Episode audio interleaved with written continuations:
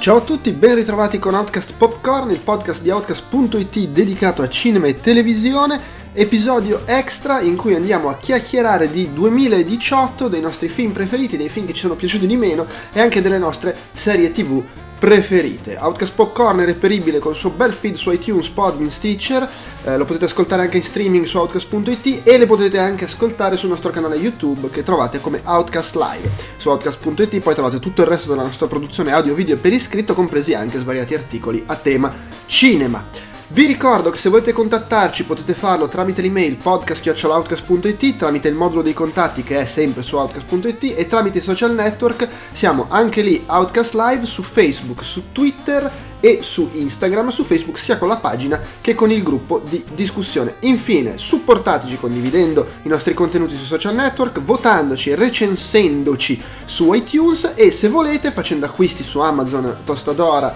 e comprando le nostre magliette per farci avere una piccola percentuale tramite i link che trovate su outcast.it o anche facendoci donazioni tramite Patreon e PayPal. I link sono sempre su outcast.it. Direi che è tutto, vi lascio il primo Outcast Popcorn del 2019.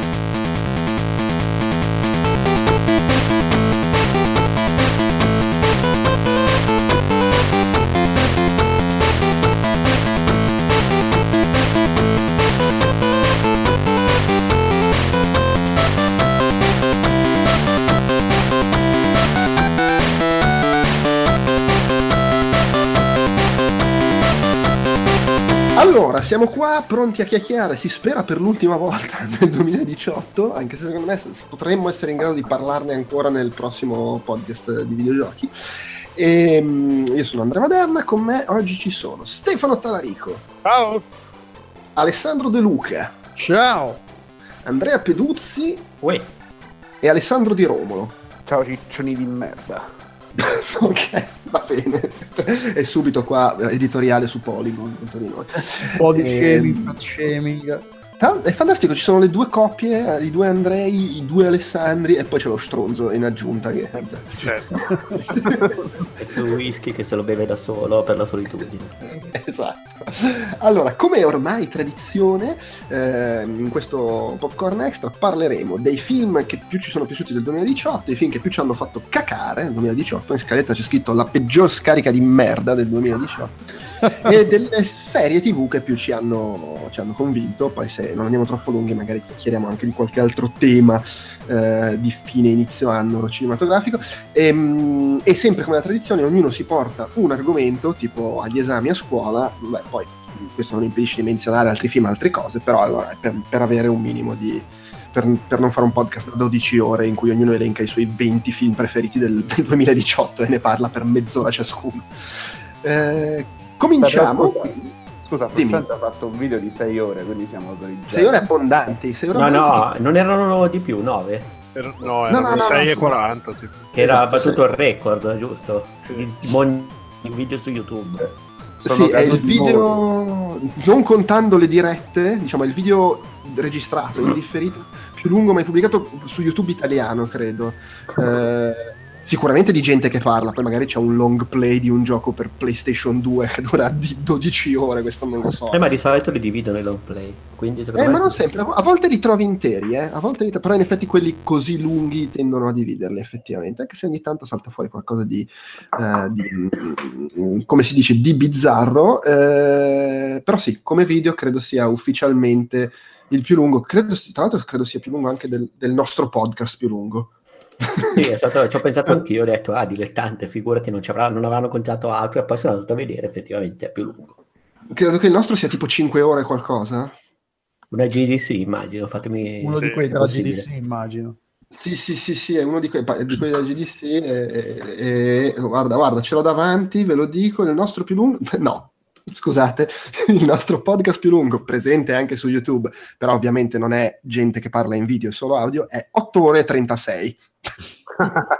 Vabbè, non è una gara, però frusciante, maniate sta polvere, vai. Comunque la cosa affascinante, e poi passiamo a parlare dei cazzi nostri invece dei cazzi di Frusciante, è che oltretutto se lo guardi è anche molto sistematico, cioè lo vedi che l'ha fatto cercando di essere, allora parlo di un film, parlo di un film senza cazzeggiare, cioè, è, è, organizzato rispetto al solito che va completamente a caso, e, e qui ecco, nonostante questo sono 6 ore e 40. bene così. Grande Frusciante che segue la scuola Outcast, diciamolo. Eh, sì, sì. Va bene, dai, allora, cominciamo a parlare dei film che abbiamo preferito. Nel 2018 comincio io. Uh, comincio io che ovviamente io faccio sempre riferimento alle mie classifiche su Letterboxd. Uh, dove i primi cinque film sono film uh, usciti a inizio anno che insomma sono film del 2017 che in Italia sono usciti nel 2018 e sono film in cui, dei, di cui quattro 4 mi sembra, se ne è parlato in abbondanza, di uno parla Peduzzi e quindi io li salto perché mi fanno 2017. Comunque sono Lady Bird, chiamami col tuo nome, Tre manifesti del Ben Missouri, La forma dell'acqua e Il filo nascosto. E quindi al sesto posto c'è un film che è praticamente del 2019, visto che è uscito a Natale, eh, ovvero Spider-Man, un nuovo universo, che mi pare di capire sia piaciuto a tutti qua, tra l'altro. Così, ho avuto questa impressione. Sì, sì. Eh, for- De- Delu tu non l'hai visto, o sbaglio? No, ancora no. Ok, gli altri però... Sono... a lui, dai. Ho rosicato sì. perché vi ho visto sbrodolare tutti su tutti i, social network su cui siamo collegati e, e sbrodolate, vi sperticate in lodi. Eh, vabbè, comunque eh, lo, lo, dico anche per chi magari non l'ha visto, perché a quanto pare un po' per distribuzione truffaldina, un po' per chissà quale motivo non sta avendo grande successo. Tra l'altro, parentesi, cioè mi dicevi tu, Diro, che in realtà comunque non è che sia un flop, sta andando moderatamente bene, insomma.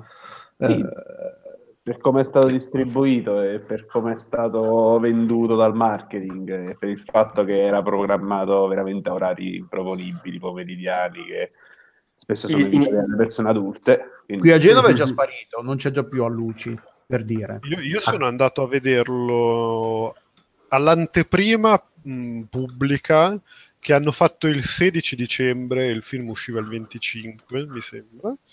il 16, mattino, giusto? il 16 dicembre alle 11 del mattino, che il 16 dicembre era una domenica.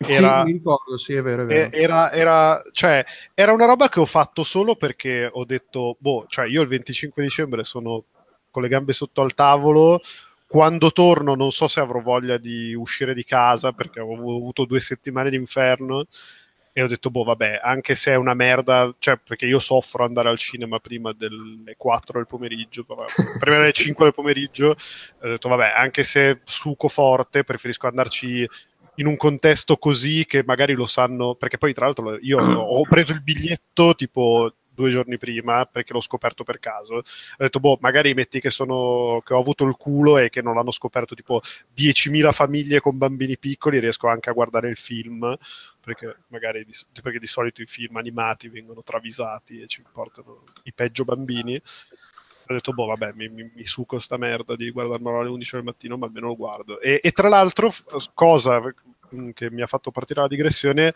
quando sono arrivato c'erano le hostess che ti davano il form da compilare su tipo ti è piaciuto questo film, come hai scoperto questo film, a chi consiglieresti questo film? Stavano ancora decidendo se distribuirlo in Italia. Esatto, sì, praticamente sì. eh, vedo comunque, per quanto sia affidabile su Box Office Mojo, dicono che sta a 135 milioni di dollari in America e 140 milioni nel resto del mondo che vabbè, magari non è tantissimo rispetto alle aspettative che avevano, essendo una roba di supereroi. Cioè, onestamente non lo so, so che ho letto un po' di considerazioni qua e là che dicevano che non sta andando benissimo. Peraltro si saranno portati sfiga perché hanno annunciato il seguito prima ancora che uscisse. E quindi magari non è mai una grande idea di questi tempi. Vabbè, ma eh, se, hanno, se, hanno, speso dei soldi per brevettare il metodo di, di animazione... Beh, però magari lo usano per fare altro. Eh, vabbè. vabbè intanto lo vabbè, comunque, Visto che appunto di distribuzione è successo, ah, per chi non, non, avesse grande dimestichezza, parlavamo anche su Facebook con gente che non aveva chiaro cosa fosse, non è legato a serie TV, che è un film del nuovo ragno eh, per i fatti suoi, non è legato neanche all'universo cinematografico Marvel, anche se, essendo il tema del film le dimensioni parallele, eh, ci vogliono 5 minuti a legarla all'universo cinematografico Marvel in un seguito. Pensa a un seguito in cui appaiono anche gli attori. e, anche, e a, lo collegano pure al, al, videogioco, già che ci siamo. Beh, lo puoi collegare a, a, tutto quello che vuoi, volendo. E, e praticamente si basa su, sulle dimensioni parallele. Il vero protagonista è Miles Morales, che nei fumetti era l'uomo ragno di questo universo parallelo, universo Ultimate lanciato più o meno un, boh, una quindicina di anni fa, così a occhio, e che poi fi- è finito per, per, essere integrato con l'universo principale, quindi adesso Miles Morales è un personaggio dei fumetti Marvel tradizionali. tra l'altro omaggiato anche in, in Spider-Man Homecoming, c'era Dan, Danny, Glo- Danny Glover, sì. Danny o Daniel? Mi conf- No, Oh. eh, no, è Donald. Donald, Donald Glover che faceva lo zio, eh, che c'è anche qui come personaggio. E il protagonista è lui, però il film si incentra sulle dimensioni parallele, quindi arrivano vari uomini ragno da altre dimensioni, fra cui uno che è più o meno il Peter Parker che conosciamo, anche se in versione un po' andata a male. Eh, di suo è, se vogliamo, una storia di origini, però raccontata con grandissima intelligenza, con una valanga di idee, scritta in maniera secondo me incredibile e la seconda volta che l'ho visto me ne sono reso conto ancora di più perché la prima volta era un po' come dire, sopraffatto dall'aspetto visivo eh, e, e invece i personaggi sono veramente caratterizzati bene, tanti piccoli dettagli, tante cose molto curate, eh, anche a livello di recitazione proprio, cioè il modo, certi sguardi, certe piccole cose che magari in un film d'animazione non ti aspetti e in- ha un ritmo indiavolato, eh, è divertentissimo, ha una bella storia, le- la comicità è quando vuole farti ridere ti stronca, però non, non prende possesso del film, non è super demenziale. E in più, a livello visivo, è un trip senza fine, eh, pieno di idee continue, di, di- di- di robe completamente folli, tecniche diverse di animazione che si fondono fra di loro, cose anche elaboratissime di cui non ti rendi conto che poi leggi articoli che le spiegano, tipo il fatto che finché lui, eh, lo Spider-Man, insomma, Mi- Miles, non impara a essere, cioè fino diciamo alla parte finale dei film in cui impadroneggia un po' di più i suoi poteri, in tutta la parte in cui arranca, fa fatica a stare dietro agli altri, è animato diversamente rispetto agli altri per rendere anche a livello visivo il fatto che arranca rispetto a loro, eh, tipo, come quantità di fotogrammi, che è una roba completamente surreale.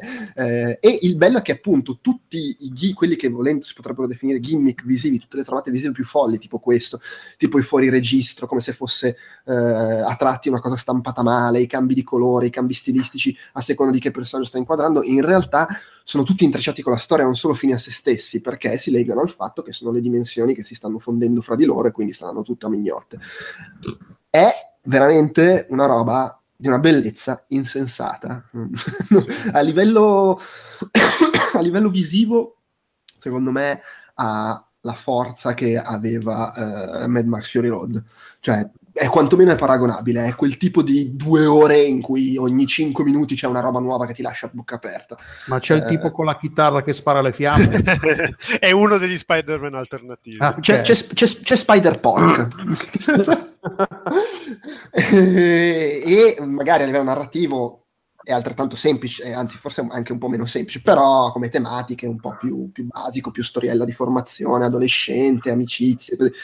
Ma comunque bello, scritto molto bene. Cioè io, e oltretutto se avete modo di guardare in lingua originale, immagino sia complicato in Italia, però vai a sapere, ha un doppiaggio completamente fuori dal mondo, in, ehm, come si dice, in originale.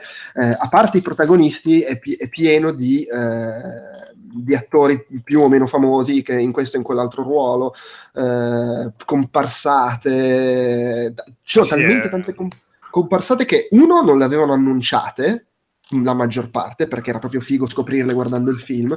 E poi addirittura nei titoli di coda eh, a un certo punto vedi Oscar Isaac e il suo personaggio è persona interessante perché nella sequenza dopo i titoli di coda non volevano sputanarla. Tra, tra Eh, l'altro, tra l'altro è, penso, la scena post-credit più bella della storia della cinematografia, cioè una roba che, una roba che tra l'altro arriva dopo i- quei titoli di coda lì che sono bellissimi, cioè Sì. sono veramente meravigliosi e ogni, ogni cambio di lista di persone è fenomenale, cioè proprio visivamente bellissima. Poi arriva quel momento lì e dici, no, cioè, e, e ridi, io ho riso tantissimo. Stavo male quando, è arrivato quel Cioè, è proprio fenomenale. Poi c'è Nicolas Cage che è fantastico, mamma mia. Ma poi è pieno di piccole cose, tipo appunto Nicolas Cage, lui è Spider-Man Noir che arriva dal- dal- da un universo in cui sono gli anni 30, è tutto in bianco e nero e lui ha sempre il vento, dovunque sia, se non c'è vento, lui ha il vento gli muove- che gli muove il mantello. E c'è un momento in cui Spider-Pork gli si mette attaccato e anche Spider-Pork è mosso dal vento, è bellissimo. È pieno di queste piccole cazzate meravigliose. Veramente, veramente fuori dal mondo, fuori da, da- da ogni concetto. Ma poi c'è, hai capito? I loghi, i primi 20 secondi di film sono i loghi e già sui loghi A. Madonna che figata! Sì, sì, sì, sì, è meraviglioso. Eh, non so se avete presente, quando capita che guardi un trailer e poi guardi il film e ti rendi conto che nel trailer c'erano le uniche cose belle del film. Qui guardi il trailer e il film è due ore di quella cosa. È una roba impossibile, ma evidentemente può succedere ogni tanto. Quindi se avete visto il trailer e vi è piaciuto, sappiate che eh, il film merita. Ecco. Non so se qualcuno ha qualcosa da aggiungere a questo sdilinquirmi. No, eh, co- confermo, sottoscrivo, ne voglio di più. Mi tocco e mi, Esatto, esatto. Cazzo, bello. Eh, a proposito Diciamo di la- toccarsi, La, No, la di- di- amara. Possiamo aggiungere la, la nota amara, ovvero che Vai. Venom 2 è già in lavorazione, il seguito di questo chi lo sa se lo faranno. eh, perché, insomma, Sì, no, ecco, questa cosa è veramente eh, una roba... Tra, tra l'altro, quant'è che ha fatto di incasso Venom? eh, 855 milioni di dollari. sì. Quindi comunque battuto da Aquaman, eh, attenzione. Grazie al cielo, insomma. Eh, Non ho ancora visto Aquaman, spero che sia quantomeno guardabile, perché Venom manco quello. Ma il Peduzzi qua ne parlava bene. Comunque, dicevamo, a proposito di toccarsi... Sì, secondo eh, me non è, non è male, non ha niente a che vedere con Spider-Man, No. ma nemmeno vuole essere qualcosa di simile. Ecco. Eh, no, è chiaro, certo. Cioè, Spider-Man è proprio una... mm, volevano fare una roba completamente fuori, fuori di testa. Tra l'altro ascoltavo, poi, poi chiudiamo con Spider-Man, ascoltavo un'intervista a Lord Miller, che questo l'hanno prodotto e uno di loro due ha, ha lavorato alla sceneggiatura e sono i registi di, di Lego Movie, per esempio, di 21 Jump Street e seguito. E, e- ed erano i registi di, di Solo quando sembrava che potesse essere un gran film, poi li hanno tolti. prima che, progetto- che prima che il progetto andasse a puttane. Eh, ehm, no, dicevano che è Sony che li ha cercati chiedendogli: Ma volete fare un film eh, sull'uomo ragno? E allora, allora ha detto: Ah, ci pensiamo un attimo. Ci hanno pensato e detto: Ma sì, allora abbiamo quest'idea. Vogliamo fare un film che sembri un fumetto in movimento. Mm. Proprio così, figatissima. Allora, detto, ah, e come fate? Boh. abbiamo chiesto a degli animatori, amici, colleghi con cui abbiamo fatto Lego Movie, gli abbiamo proposto questa idea, hanno detto tutti, ah, figata, ma come facciamo? Boh. Tipo, un anno dopo avevamo una mezza idea di come fare. eh, che deficienti. Stefano, Sì, Ber- Ber- Pier Silvio, Sì, no, Pier Giorgio. No, eh, allora, no, vabbè, o- ovviamente il mio, cioè, ovviamente, eh, per chi non lo sapesse, il mio film dell'anno è, è pure Spider-Man, un nuovo, univer- un nuovo universo, ma visto che, come tutte le classifiche di Outcast, il primo che dice il film eh, vince la possibilità Se di parlarne, appropria. esatto, Il mio runner up era, cioè, tra l'altro è stato il mio film dell'anno da aprile fino al 16 dicembre 2018 Eh, ed è loro, loro parte 1 e parte 2 insieme che fanno un film unico e che tra l'altro io ho visto come film unico Comunque, scusa, io, io ti batto perché nella mia classifichina c'è Lady Bird, Lady Bird primo che è di marzo.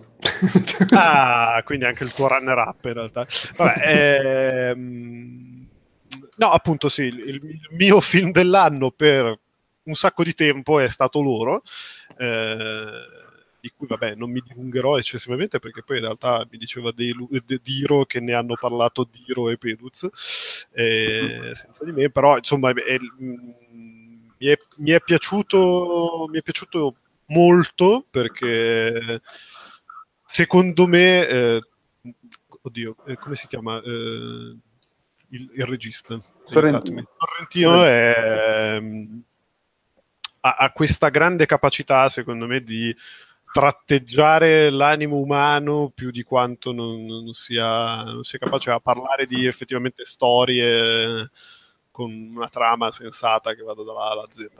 Eh, e un po' come in La grande bellezza, in cui c'era Edgar Mardella, che era questo scrittore fallito, cioè questo scrittore non fallito ma disincantato e disinnamorato del- della sua eh, possibilità di poter scrivere un altro grande romanzo, un'altra grande storia.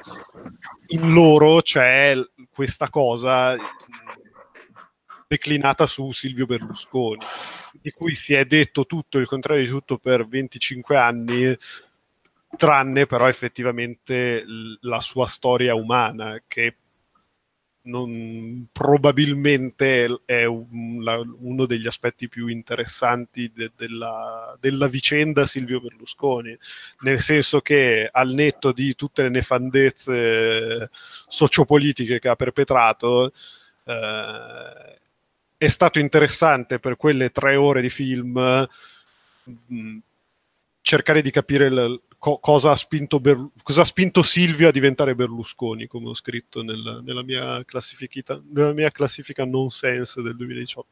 È molto bello, non lo so, mi, mi sono... Mi è, mi è, piaciuto molto. Poi, vabbè, tecnicamente Sorrentino è sempre un, un Fellini wannabe, quindi non ci si può... A parte, a parte gli animali in CGI non ci si può lamentare per un cazzo, quindi quindi bel, bello, bello, raccontato bene. Tra l'altro, sono appunto due film che fanno quasi quattro ore di film e, e secondo me vanno via a, con una facilità che, che, che cioè, farebbe invidia a moltissimi. Ma gli, gli, animali in CGI sono è tipo è gli impianti dei capelli? In questo caso. No, no, gli, no, no, gli anima- no, no, sono animali in CGI. Cioè Sorrentino ha questa cosa che mette sempre un animale in CGI in tutti i suoi film e, e, e, li ha infilati pure in, in loro. E eh, vabbè, questi vezzi autoriali. No, beh, sì, ma infatti sei contento lui. Cioè, è che fa strano perché fa questo film super piantato nella realtà, eh, però c'ha animali in CGI. Vabbè. Eh, vabbè, vabbè, eh, Va bene, mi piace perché comunque sto guardando, abbiamo una selezione di 5 film con un, un bel rimpiattino fra la, la, la super blockbusterata, almeno nelle intenzioni, poi a prescindere da quanto incassi, e invece il film d'autore ricercato. Infatti, do, dopo Sorrentino si passa a Mission Impossible Fallout. Ah, ma quindi First Man non, non, ne diciamo eh, manco... Diceva in, in, alternativa, diceva. Vabbè, scusa, vabbè, eh, eh, poi menzion- menzioniamo dopo al limite, dai, su. Vabbè, vabbè, vabbè. vabbè. Uh, sì, io ho messo uh, Mission Impossible Fallout un po' perché, vabbè, aspettavo che Perez mettesse, mettesse fino nascosto e quindi volevo lasciarlo a lui, quindi è stato un è una, è una partita a scacchi questa scaletta. Ma guarda che, che se, se, vuoi io posso parlare di Mission Impossible Fallout e tu no, Assolutamente no, finitelo tu. eh, non ci sono problemi. Inserisco io nascosto, no, vabbè. Ehm e quindi insomma ho messo il, quello che su, nella mia classifica di Letterboxd era il quarto perché poi avevo messo fino nascosto Call Me By Your Name Roma anche Roma molto bello e quarto Mission Impossible e quinto La forma dell'acqua. E quindi insomma Mission Impossible l'ho visto la prima volta al cinema non nel cinema della mia zona che è un po' una merda ma il cinema del Pescarese che era ben attrezzato in cui finalmente si vedeva qualcosa su schermo non era tutto molto scuro come dalle mie parti e l'ho rivisto poi insomma anche in 4K a casa. Eh, la prima volta che l'ho visto mi sem- aveva un po' frastornato, nel senso che è talmente tanta roba d'azione sparata a 200.000 all'ora che la trama era sembrata un po' una questione di accumulo di eventi non troppo, come dire, non dico legati tra loro, ma quantomeno che fosse ben interessante rispetto alla, all'estero. A casa invece in tutta tranquillità sono goduto di più e niente, la, la, cosa che appare evidente è che ovviamente di Mission Impossible ogni volta che esce un nuovo episodio se ne parla perché sembra una sorta di, di sfida di, uh, di, di, questo attore fantastico che è Tom Cruise contro se stesso. Cioè, cerca sempre ad ogni nuova iterazione di puntare un po' l'asticella un po' più in alto dove per asticella si intende l'asticella appunto degli stunt che come è noto lui fa senza aiuto di, di stuntman. E, però parlarne in questi termini è, molto riduttivo perché poi dietro la macchina da presa c'è questo regista Christopher McQuarrie che da due episodi sta anche lui sempre man- mandando l'asticella un po' più in alto però dal, sul fronte registico sul fronte anche tutta la tecnica cinematografica a supporto dell'azione. E... Gira senza stuntman, gira senza aiuto regista. esatto. e anche qui eh, fa- Fallout da questo punto di vista è semplicemente fantastico, un po' perché vabbè, eh, la trama è, è al servizio di, di- di- dell'azione e quindi permette un po' di, girare un action giramondo, Globetrotter, eh, quindi diciamo i set pieces sono molto vari, c'è Londra, c'è eh, la- la- la regione indiana che adesso non ricordo quale cacchio fosse, comunque insomma territorio asiatico di cui non ricordo il nome, eh, tante ambientazioni, tante, tanta varietà, c'è veramente di tutto, c'è l'inseguimento a piedi, c'è l'inseguimento con la macchina, c'è lui che si precipita, c'è lui che sale su un elicottero, c'è anche l'inseguimento in elicottero, c'è una bomba nucleare da, eh, da, da disinnescare, c'è tutto quello che può riguardare l'azione e cinematograficamente è raffinatissimo. La cosa che mi ha colpito è la fotografia. Eh, quest'anno abbiamo visto al cinema un altro, un altro film che aveva una fotografia così scura che era solo a Star Wars Story, no? Però diciamo che lì il confine tra, cine- tra, eh, fotografia dai toni scuri eh, e non si vede un cazzo era abbastanza labile, anzi alla fine, avendolo rivisto anche quello a casa, sono, sono convinto che veramente c'è stato qualcosa che non ha funzionato perché veramente non si vede un cazzo in quel film. In Mission Impossible Fallout, la, anche qui la fotogra- fotografia è orientata verso toni molto scuri, verso giochi d'ombra. Spesso e volentieri i personaggi sono di spalle rispetto a dei faretti, eppure in questo film tutto è comprensibile, i tratti somatici si vedono bene, si vede tutto, non, c'è mai un momento in cui dici non ci sta vedendo un cazzo, insomma. Questo per spiegare un po' come tecnicamente poi sei raffinatissimo nel montaggio, sei raffinatissimo nella colonna sonora, è tut- tutto at his best, cioè tutto al meglio proprio, è tutto finalizzato a valorizzare comunque Tom Cruise che che sorprende sempre di più, insomma, come dice anche Peduz, lui ha 50 anni ma noi sembriamo più vecchi di lui, ormai eh, la situazione è questa qua. Eh, io io non, non l'ho visto, ma quello che mi ha fatto specie è stato, penso, o non mi ricordo se era una socialata o la recensione di Joe Peppi in cui diceva Tom Cruise adesso è più vecchio, Tom Cruise in Fallout è più vecchio di John Voight che Ah, faceva no, il quasi- vecchio ha cattivo. quasi l'età. Un anno meno, un anno, un anno meno di John Voight che faceva il vecchio nel primo Mission Impossible. Qui Tom Cruise invece è quello che fa gli, gli stunt più folli del film. John Voight era il personaggio che si voleva, voleva andare in pensione.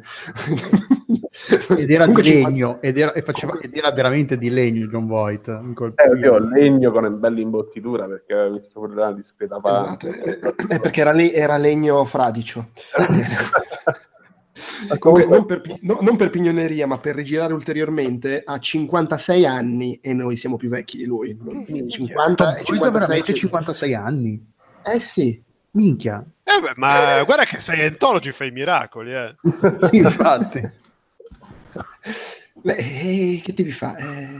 Eh, no non l'avrei mai detto cioè, ho perso, non è che, st- che tenessi il conto di quanti anni abbia eh, Tom Cruise però no 56 anni non gli avrei dati in, in mille anni Ma infatti, Ragazzi, secondo me, la, è, è la- la- Scientology, la- la- senso... la- la sfida definitiva per lui deve essere girare l'ultimo Mission Impossible a 60 anni compiuti, facendo ancora queste cose. Sì, ma ragazzi, lo farà. Cioè, Scientology in realtà funziona.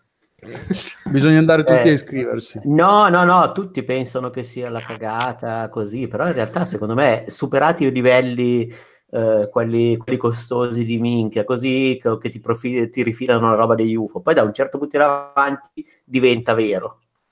Esatto.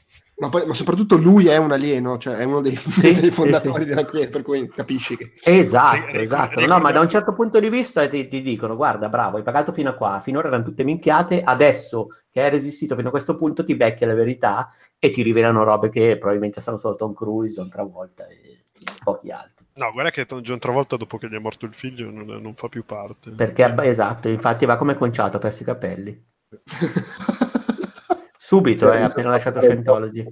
effettivamente è stata una pessima, una pessima scelta. Sì, c'è anche da dire che magari è uno che si tiene in forma. Quello probabilmente aiuta, che è una cosa che secondo me manca in questo consesso di, di persone che dicono... Probabilmente fa parte del credo di Scientology. Tenersi, tenersi in forma, in forma. eh sì, in effetti. Però dopo un certo livello è maniacale. e soprattutto non è uno che ha fatto stile Christian Bale che a seconda del film che gira passa da 40 kg a 260 no no, no quello... lì, lì vuol dire andare a cercare l'infarto eh sì, abbastanza. Sì, ma infatti, ma infatti c'era, sì, c'era cioè. Un'intervista recente di Christian Bale che diceva eh, per questo, adesso ha fatto Vice che ha ingrassato di nuovo e dice eh, per questo mi sono rivolto a un dietologo perché mi sono reso conto che mi stavo ammazzando. Ah. poi basta, ma fate fare i film, i personaggi un po' sovrappeso agli attori in sovrappeso e viceversa. Fateli lavorare, insomma. Una volta c'erano i ruoli per gli attori, adesso li fa no, tutti Christian no, Bale. No, vergognoso. Oppure fate fare tutto Tom Cruise. Esatto. Eh, il problema è che gli attori grassi funzio- vendono solo se fanno film comici, quindi poi non gli sì. puoi far fare il ruolo serio. Sì. Vendo, o quantomeno chi produce film è convinto che funzioni così. Esatto. Ah, però non sono più attori grassi, pure Jonah Hill. Se... E per forza muoiono, muoiono, di infarto, chissà come mai. Ah, infatti, Jonah, Jonah, Hill ha fatto Maniac dimagrendo e ha fatto un ruolo drammatico, però lui eh. è partito con Superbad. Eh. Ma vedi, Jonah Hill ha una cosa diversa, lui dimagrisce e ingrassa continuamente, ma lì sì, non è perché sì. poi fa il ruolo in cui è grasso, no, lui, no, lui ha proprio problemi, che... ha problemi con, uh, con la, con la cocaina. Sì, ha, ha, ha proble- no, ragazzi, ha problemi col tacchino ripieno. Cioè... Eh, mangiato, eh. non è magia nera. Eh. Non Vabbè, è magia nera. Ragazzi, magari c'è proprio problemi fisici, però insomma. Eh, a proposito di problemi fisici, non so cosa Ma cosa? Ma no! No, pensavo più a Thanos, però... Ah, meno male, cazzo. Delu, eh, super, torniamo, continuiamo con i supereroi dopo, Io dopo l'Uomo Ragno e Tom Cruise. Mainstream al massimo, veramente. Era l'anno scorso che il, che il mio film preferito era uh, Sing, Sing Street. Street eh. sì, sì, sì. Sì, da, dall'anno indie sono passato a quello super mainstream, mi sono venduto al sistema, all'establishment e, e niente, il film dell'anno per me, vabbè che io fino all'ultimo film che ho visto al cinema mi sa che è Deadpool 2, quindi si parla di cos'è, maggio, giugno, qualcosa del genere. Sì, Però sì. vediamo se sei consapevole di quanto sei mainstream, quanto ha fatto di incassi Avengers Infinity War? Non, non ne ho idea, no, quello Beh, non spara, spara. spara. Uh, 700 milioni di dollari. Di più in, in, America ha fatto 2 miliardi. Porco cazzo. In tutto il mondo. sì. Però cioè, è un po' deludente perché se Mad Max Fury Road avesse fatto 2 miliardi avremmo potuto dire che un buon 100 milioni era tutto nostro per quante volte siamo andati a questo invece io sono andato a vederlo solo una volta purtroppo. Mm, io un paio.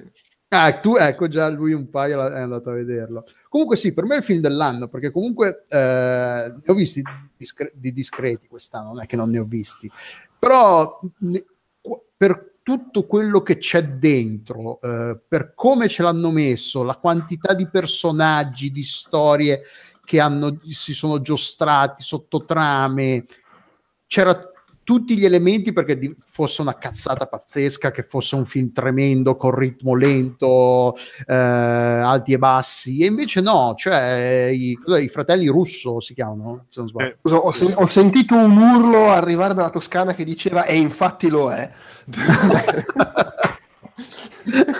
non, mi, non, eh, non, non, mi, abbassa queste facili polemiche, non mi, mi faccio bindolare. Eh, però no, sì, secondo me ha, ha, è un mezzo miracolo sotto tanti punti di vista, non perché sia bello da dire ah, miracolosamente bello, ma è, miracolo, è un miracolo per, perché aveva, potenzialmente poteva venire fuori una cazzata, invece è il coronamento di un decennio, quant'è che ormai va avanti il Marvel? Sì, sì, dieci, dieci anni dal, dal un decennio di costruzione di personaggi, di trame, di storie che, che, che puntavano a questo momento e ci sono riusciti, ci sono arrivati ci, eh, senza mandare tutto in bacca. E, e, poi è un film della Madonna di per sé, è un ritmo cal- che non si ferma mai, ha, ha, scene, alcune scene meravigliose, cioè Wakanda è una roba che mi, mi scoppia la testa solo a ripensarci.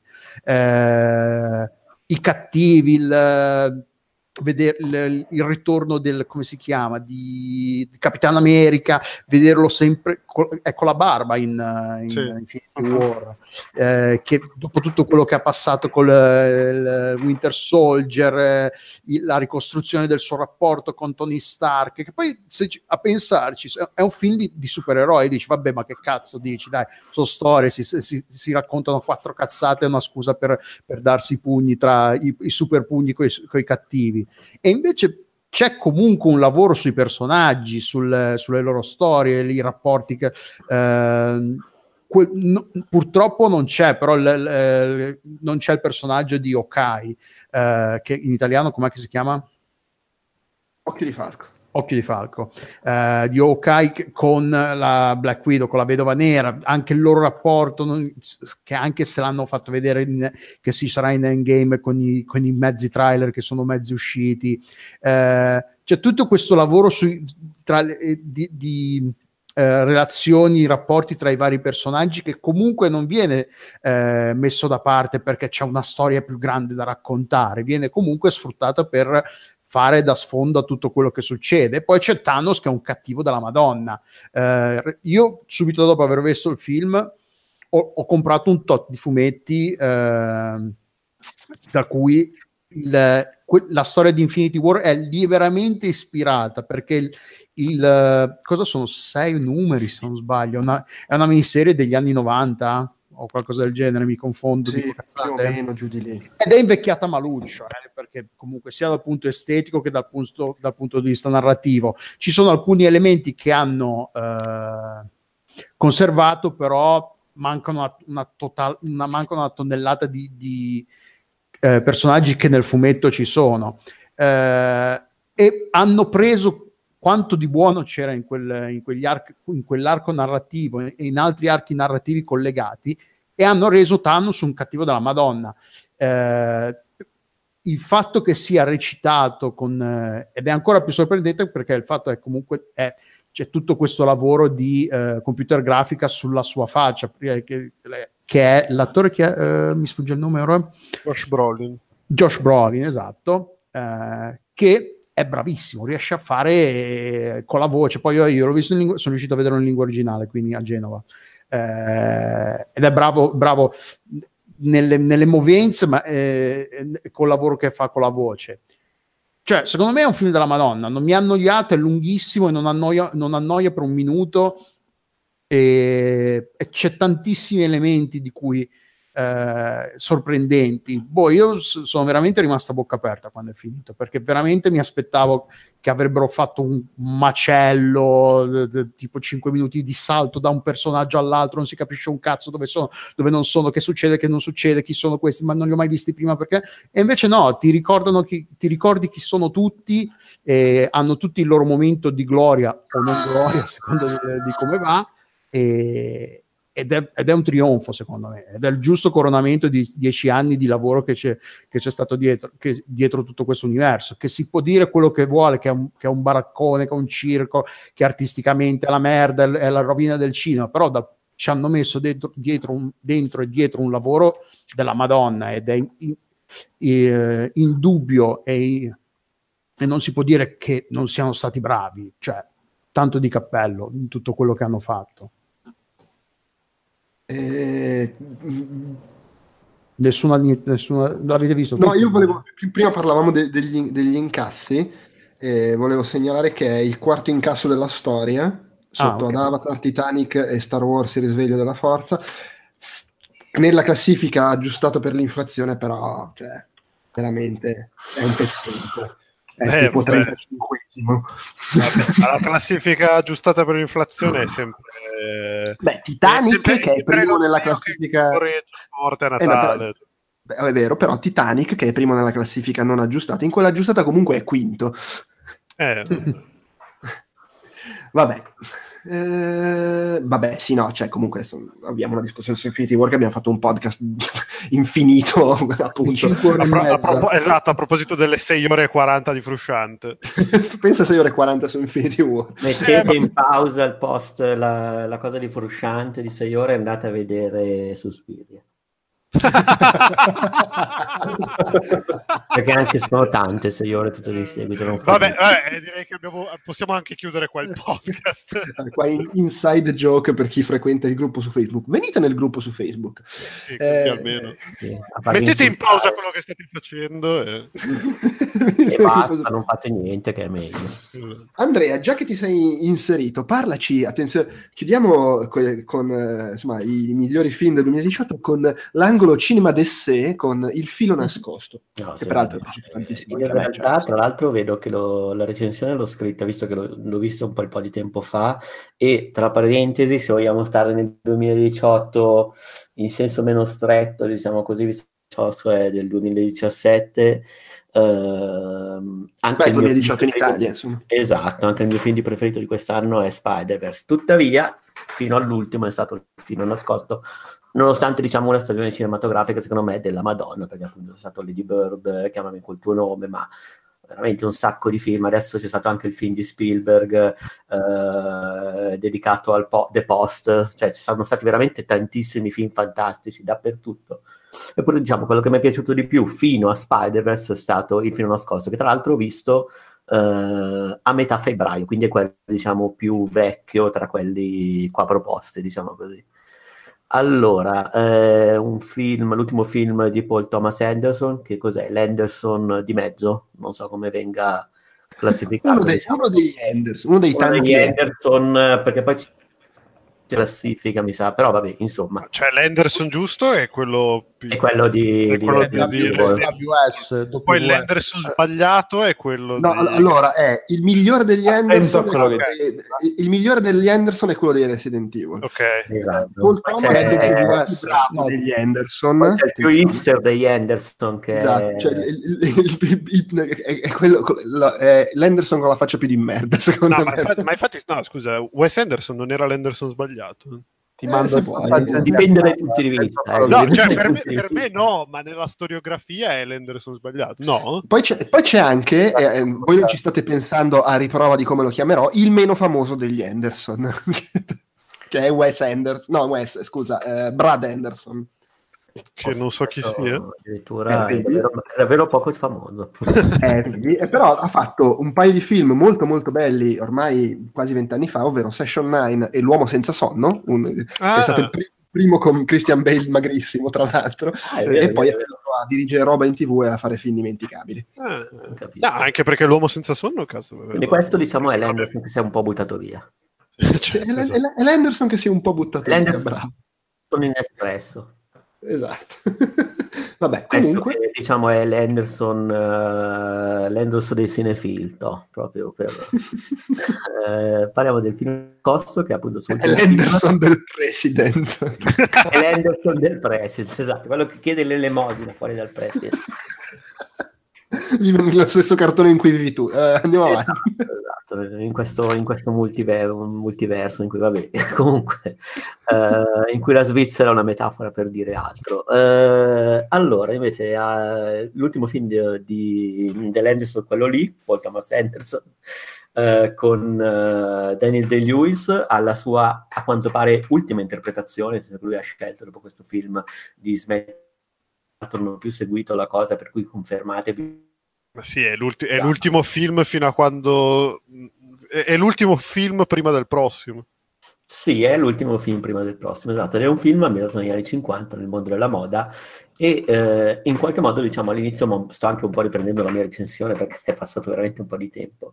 Eh, è un film che all'inizio mi ha un po' spiazzato, nel senso che eh, avevo iniziato a leggerlo come se fosse un film meta sul mondo del cinema perché c'è questo stilista estremamente capace, estremamente maniacale, con il suo atelier che potrebbe sì anche eh, fare riferimento al...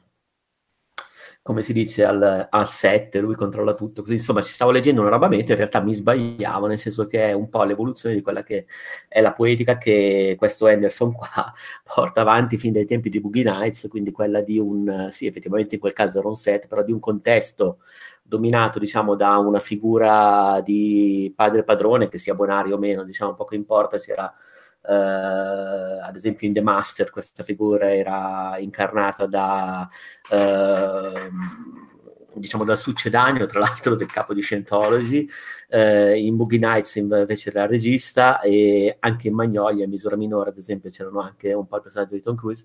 Ecco, in questo caso questa figura è il, lo stilista interpretato da um, Daniel De-Lewis, che eh, apparentemente controllatissimo, apparentemente estremamente capace, estremamente raffinato, così, insomma, sembrava un film di quel tipo lì.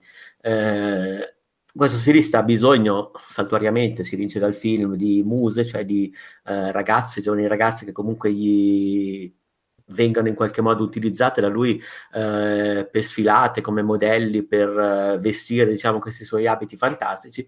E quindi all'inizio del film lui è anche una figura predatoria nel senso che va in un albergo seduce una ragazza che sembra innocente così e eh, la porta eh, nel suo atelier.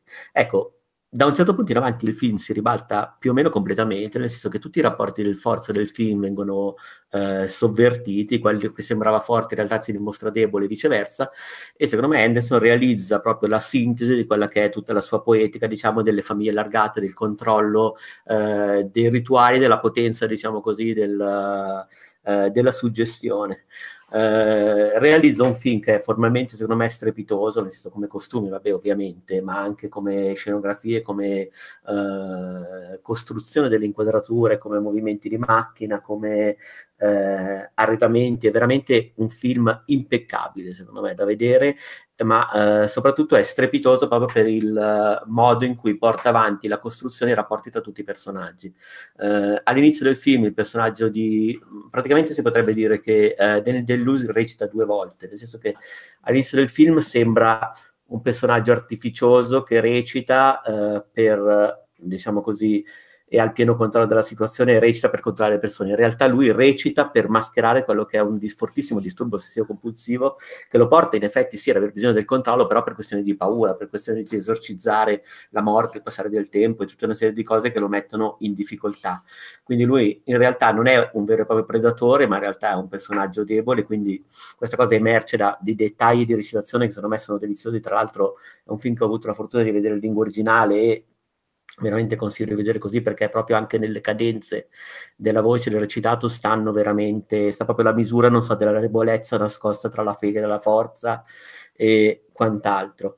Uh, è un film che anche il personaggio della ragazza, interpretato da uh, Vicky Krieps, eh, che interpreta Alma, è strepitoso, ma ancora meglio è il personaggio di Siri, la sorella di Reynold Wilcox, che è lo stilista in questione, che è un personaggio che ricorda certe figure femminili di alla Orson Welles.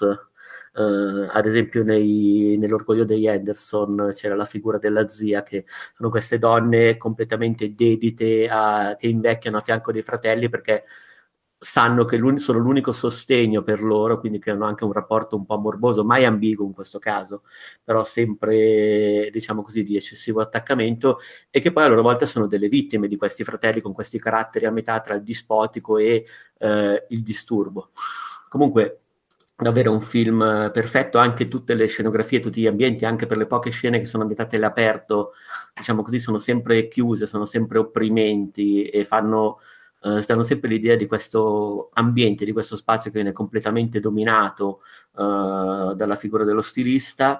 Eh, secondo me un, una strepitosa ultima interpretazione, se lo sarà, uh, di Daniel Day-Lewis, ripeto, il film migliore, nel senso che a me i film di questo Anderson qua erano sempre piaciuti tutti, i film dei tempi di Boogie Nights, però non li ho mai considerati anche il petroliere dei film mh, del tutto impeccabili, ecco, hanno sempre qualcosa di sbilanciato.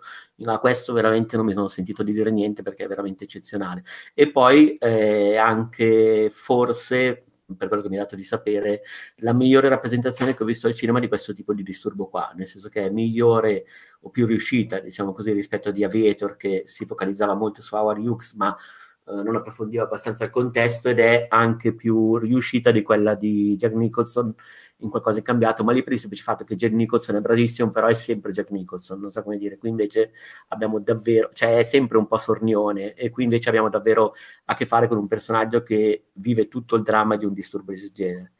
Uh, insomma, non so, se non siete riusciti a recuperarlo, ormai sarà disponibile su tutte le piattaforme, su, uh, in Blu-ray, per cui insomma guardatevelo perché secondo me è un film uh, della Madonna.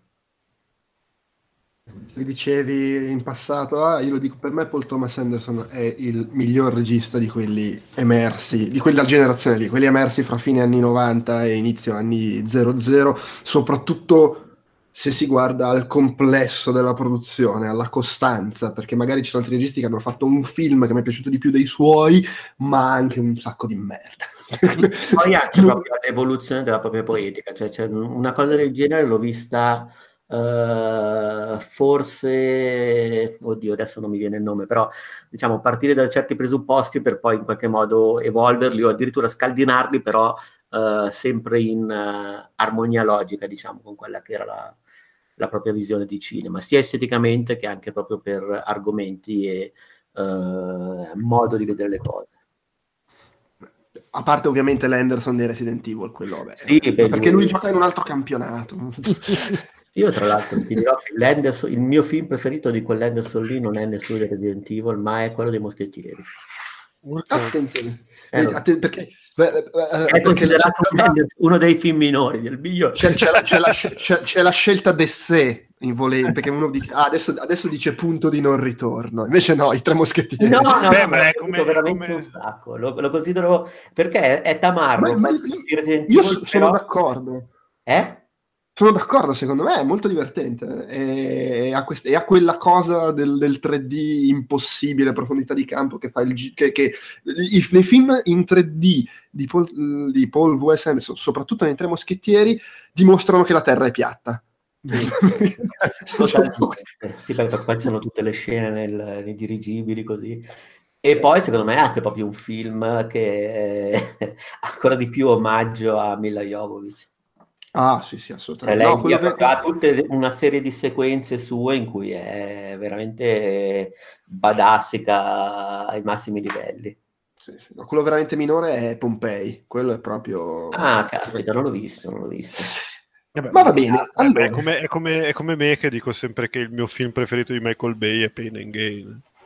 Ma, eh. È, è, quello, è quello del sé. Eh, puoi dire esatto. Gain o anche quello su cos'è Mogadiscio, quello lì di guerra, i sette giorni di, di Stafava. che tra l'altro si eh, chiama no, veramente così. Cioè, I sette giorni di Stafava. Si, si, si, chiama, si chiama Mogadiscio, che cazzo è i sette giorni di Stafava? Metti, metti in pausa Pain and Gain e vai a vedere su Spiro.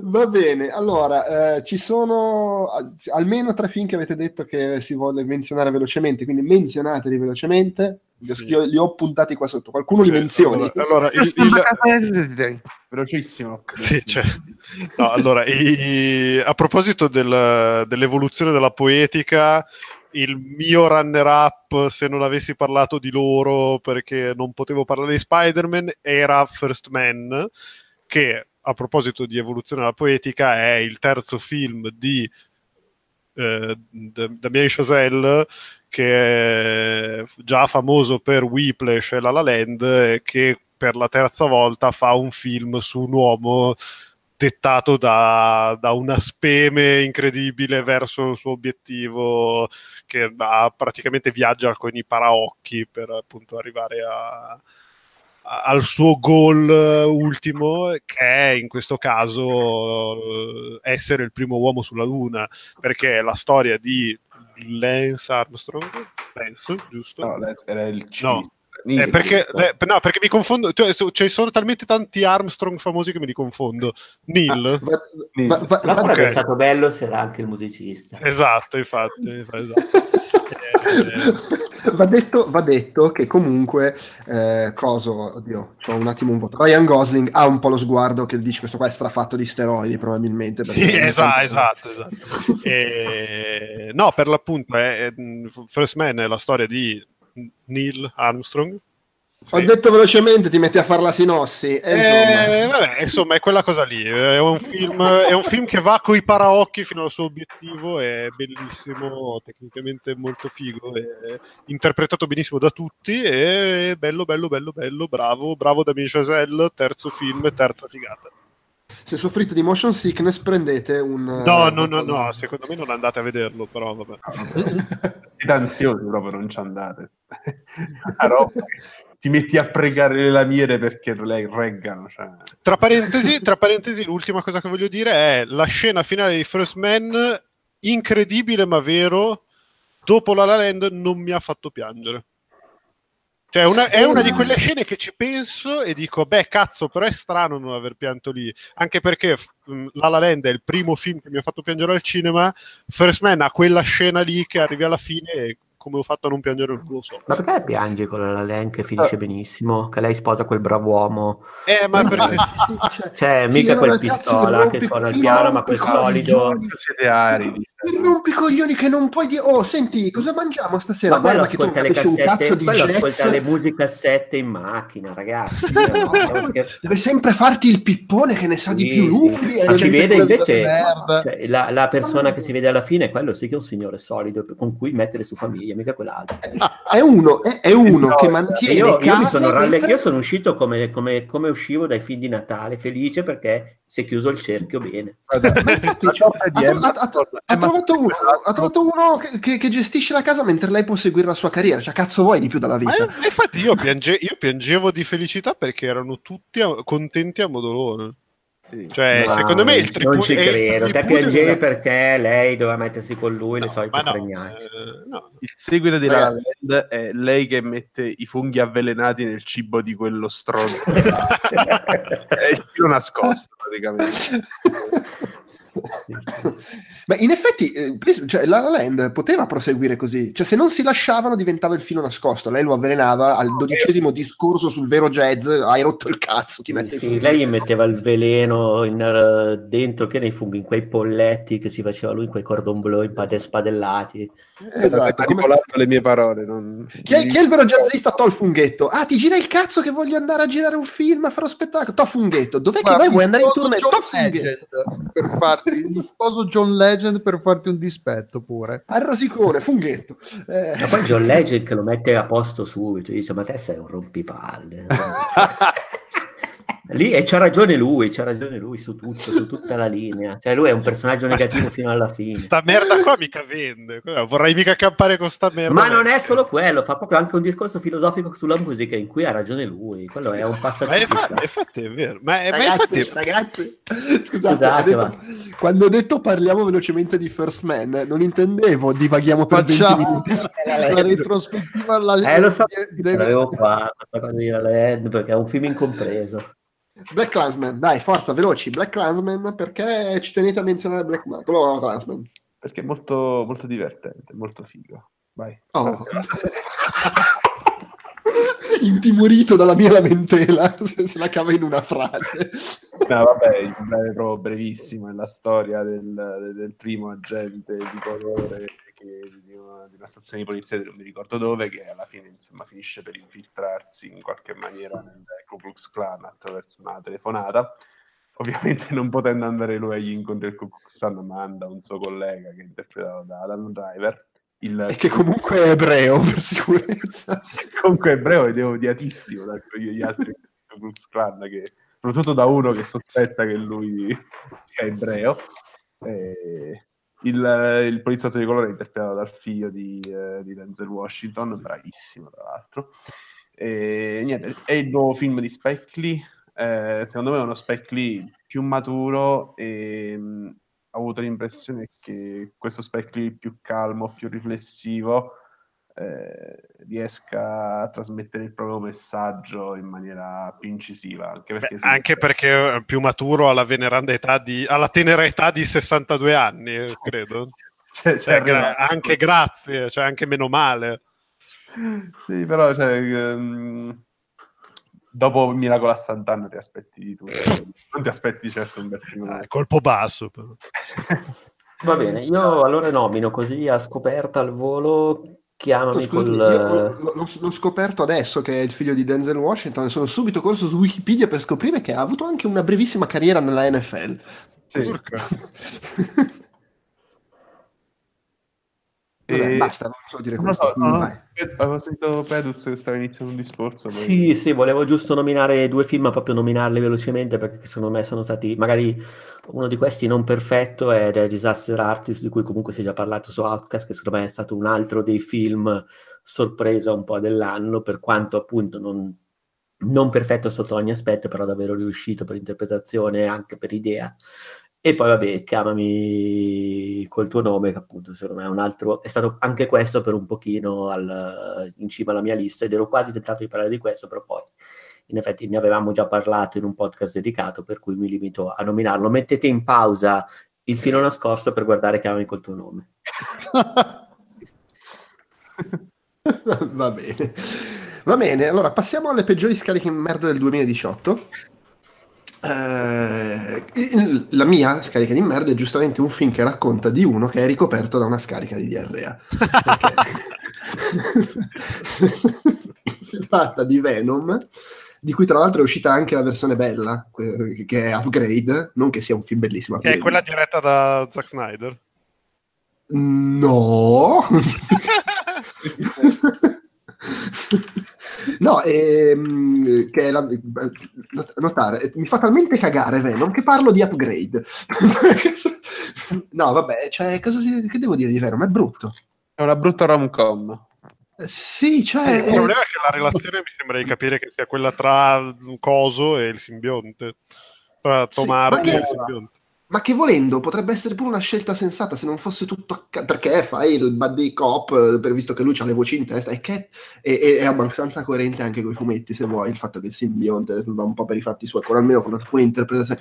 Il problema è che è tutto a cazzo è proprio il classico film in, in cui vedi pezzetti. Al- dico la banalità che hanno detto tutti che però alla fine è anche vera probabilmente fosse uscito 15 anni fa me lo sarei fatto andare bene Oggi puzza proprio di morto, però evidentemente ha un sacco di gente, è necrofila visto che ha incassato 800 milioni di dollari e fanno il seguito, ma è, è proprio... boh, è, è anche un po' quella cosa che dici magari il secondo gli viene bene, perché...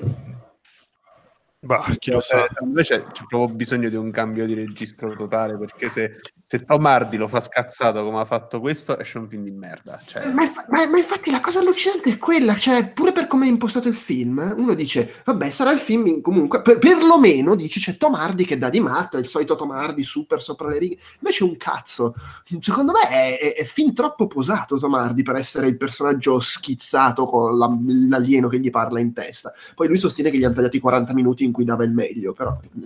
Vabbè, ovvio, per forza. Ho capito, ma se comunque su un film di due ore dai meglio per 40 minuti, non benissimo. Sì, no, ma è, c'è, è, è proprio... Oltretutto poi c'è il solito problema che mi fai un film in cui c'è un mostro che mangia le, le teste e, ta- e decapita la gente e non c'è una goccia di sangue perché lo devi fare con rating per adolescenti.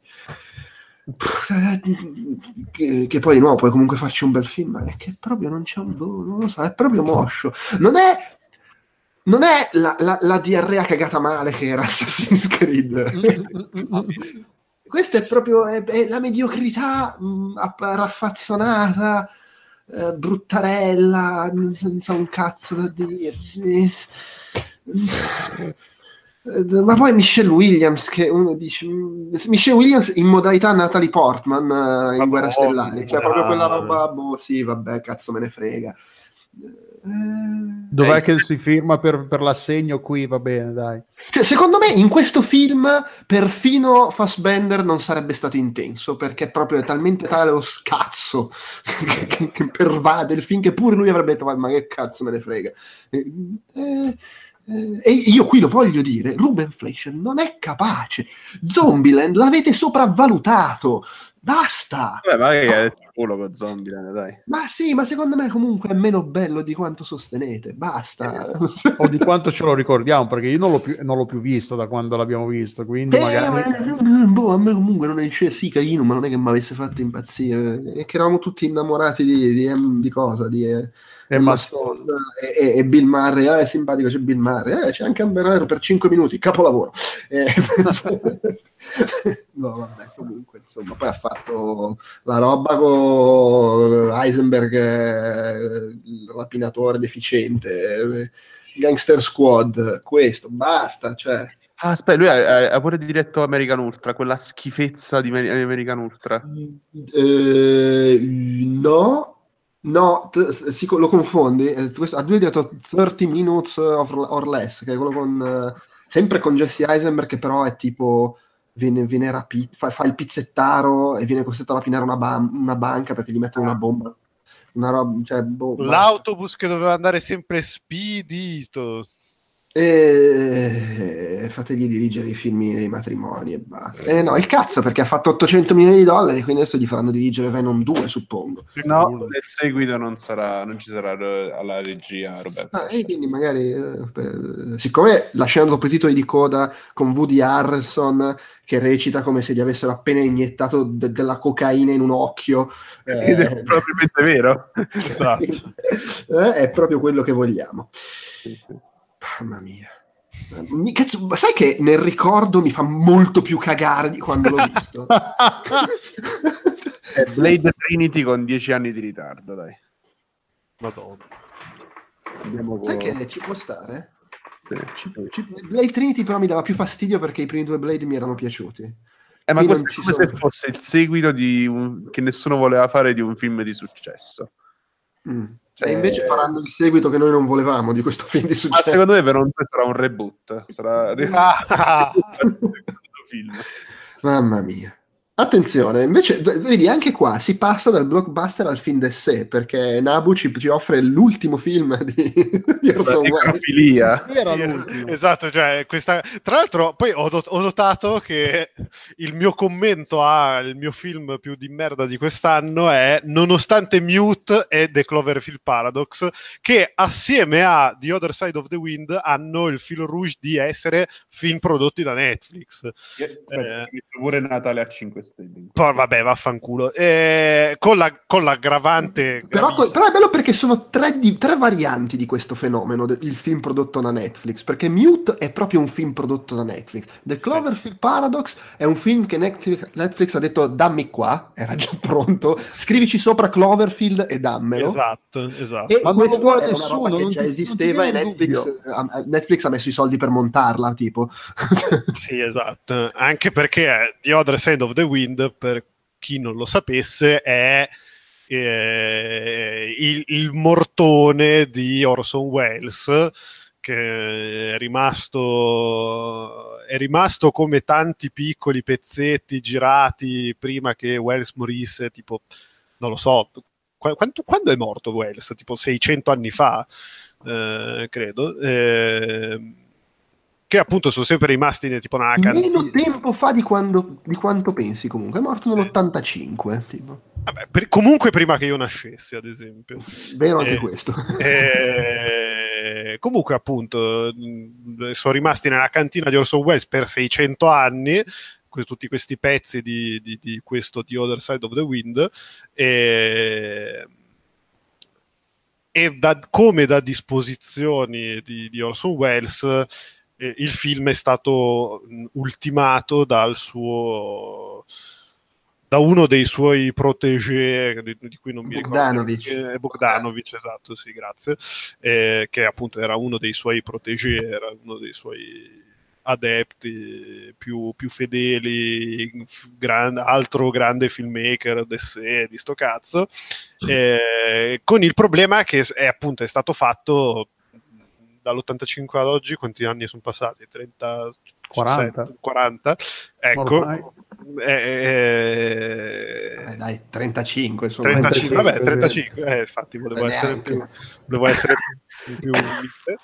E, e insomma, a- a- di Riffo di Raffa ah, Bogdanovic ha tirato fuori questa merda che Mi piace perché sei moderato. ma sì, no, ma perché cioè, allora la cosa drammatica è che eh, non so come dire, cioè, allora s- mi metto nel cioè, per un attimo, se ti metti nella testa di Wells, dici cazzo, questa roba se fosse uscita veramente nell'85 s- avrebbe spaccato tutto, nel senso che a pensarci era effettivamente probabilmente il primo eh, il primo mockumentary found footage della storia del cinema sarebbe, pot- sarebbe stato, sarebbe potuto essere. Il, e, e quindi dici, boh, cazzo, cioè... Eh no, perché Spinal Tap è dell'84, eh. Uh, ok. ok. Eh, però, cioè, comunque sarebbe potuta essere quella cosa, cioè, sarebbe potuto essere tipo il, il, primo, fa- il primo mockumentary found footage d'autore, non so come. Ma sì, vabbè, comunque un film avanti. Eh, sarebbe, esatto, comunque sarebbe stata una roba 30, 30 anni avanti. Il problema è che è fatto adesso, ma, ma, ma il, il, problema vero è che è fatto adesso inteso proprio come Oh, raga, non sappiamo che cazzo far uscire a novembre su Netflix.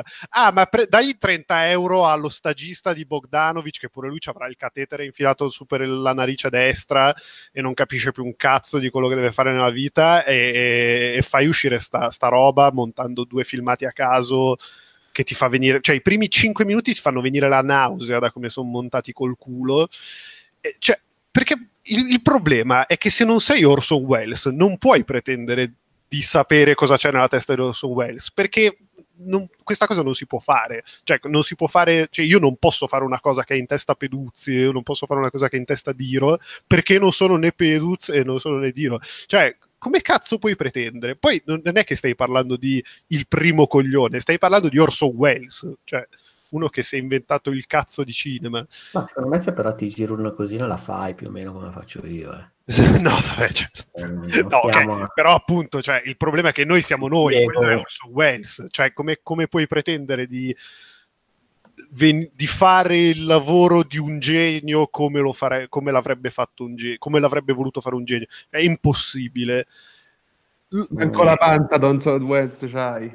esatto, esatto, esatto. Manco, manco, la panza, esatto. E, e, e, quindi, boh, è uscita fuori sta cacatina fatta con la svogliatezza dello stagista, eh, con, 30, con quasi 40 anni di ritardo, eh, Peraltro, peraltro, con l'introduzione che ti dice, oh, sta roba se fosse uscita 35 anni fa sarebbe stata una bomba, invece 35 anni dopo su Netflix. Che bello, eh? Guarda che quanto siamo bravi. Cioè, ma siete scemi? ma siete rincoglioniti? Ma andate a fanculo voi. Vabbè, è un lavoro di archeologia. Ah, andate a fanculo. Vedo però che divide, eh? c'è chi l'ha apprezzato. Tu dirai, ma no, ma perché Bogdanovic è uno studioso di Wes eh, da anni, fissatissimo, l'ha conosciuto, interviste famose.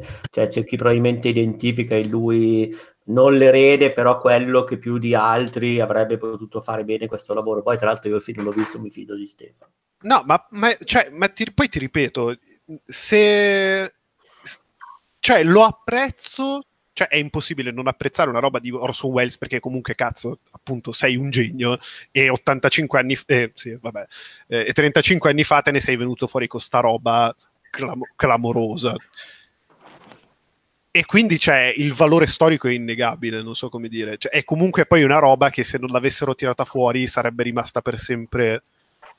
Sarebbe stata per sempre un, un racconto epistolare e non avremmo, non avremmo, neanche mai avuto l'idea di... perché poi assieme a, al film vero e proprio hanno fatto uscire un documentario che però è un'altra secondo me è un'altra pila di merda perché è, è, è come se fosse Room 200 cos'era 230 quello, quello, quello ah, in cui gli sfigati sì, sì. parlano di Shining con, con, la differenza che quelli parlavano di Shining, che è un film vero, fatto dal regista vero, eh, montato dal regista vero. Questo è una pila di coglioni che, che, tra l'altro montati a cazzo che non si capisce chi sta parlando e chi sta dicendo cosa di un film che non è mai esistito fondamentalmente. Quindi so, però, però secondo me quelli si sono visti tutto Shining sovrapposto al contrario no ma, quella, ma infatti quello, quello, quello, cioè, quello pur essendo una roba inattendibile non so come cioè pur essendo sì, chiacchiera priva, da bar.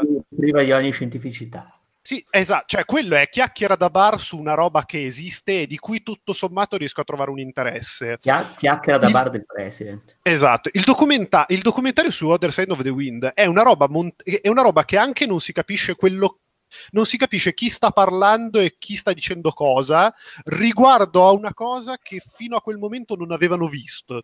Cioè, ma, di, ma andate a fanculo. Cioè, non, e più per appunto, eh, eh, poi ti dico, come operazione di archeologia, di, di, di, di, valore storico, lo posso capire e ti posso dire bravi, grazie. Ma dal punto di vista autoriale, lasciami dire, vaffanculo, cioè avete cagato sopra una roba che era meglio che non avessi mai visto. Cioè, preferivo rimanere con la curiosità di dire pensa che film della Madonna sarebbe potuto uscire rispetto a vedere questa roba che non, non è non è un cazzo e non, non, dà, non dà, valore a, a, quella che poteva essere un'ultima opera clamorosa. Ok, bene, uh, ricordiamo sette e mezzo. Esatto, assolutamente. e, um, Diro, cioè uno dei due film che hai messo non so neanche cosa sia. Guarda, butto, faccio proprio due cose veloci, voglio dire due due delusioni, ma proprio robe molto telegrafiche. Allora, primo, la prima peggio scarica di merda del 2018, che poi non è così perché sono uscite anche cose peggiori, però ho voluto mettere la mia più grossa delusione, è stato Pacific Rim Uprising, non perché mi aspettassi qualcosa da un seguito senza Guillermo. Infatti, che cazzo dici la delusione? Ma cosa ti aspettavi? Ma su. Eh, vabbè, però cioè, non mi aspettavo manco tu Fast to Furious con i Jagger al posto del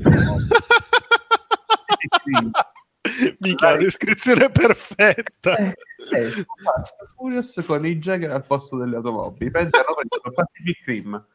Gli hanno tolto il carisma, che in questo caso ovviamente non era un attore come Vin Diesel, ma era il regista, che era Guillermo del Toro, e vabbè, anche di Selva, che però vabbè, stirava le, le cosse nel primo episodio, quindi non è che poteva tornare. Hanno tolto il carisma da Pacific Rim e hanno girato questo Pacific Rim la rivolta che è totalmente privo di personalità, proprio zero ce l'ha. E ho letto anche dei vari entusiasti per il fatto che finalmente si vedono i, robot, i robottoni alla luce del giorno. Vabbè, raga, ho capito, cioè... purtroppo però c'è anche tutto il resto del film intorno.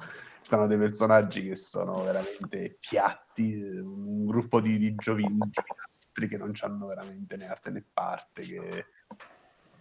Ma poi cioè, si vedono eppure sono brutte lo stesso le scene d'azione, per cui non è che...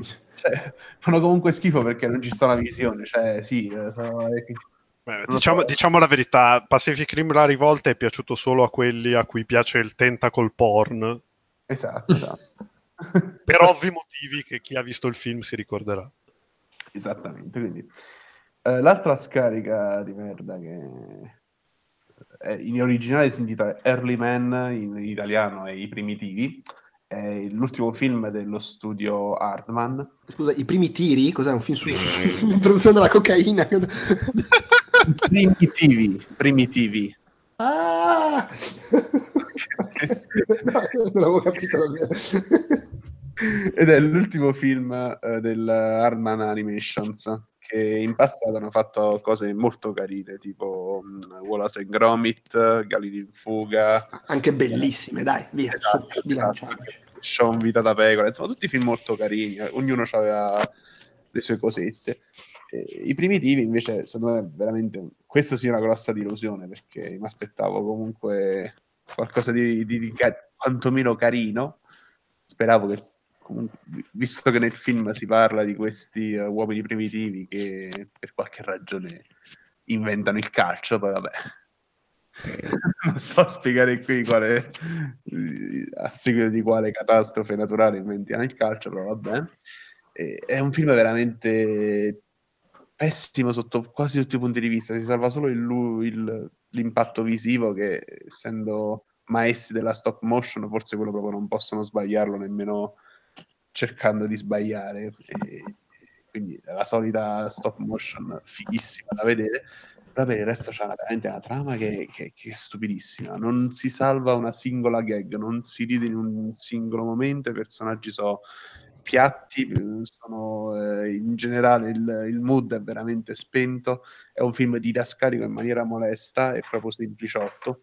È, una cosa che mi ha sorpreso ad esempio di Spider-Man, un nuovo diverso, è che pur essendo un film d'animazione e quindi per un target comunque di, anche dedicato ai più piccoli, diciamo, non è mai didascalico, non è mai offensivo nei confronti de, del suo pubblico e riesce anche a parlare bene per immagini.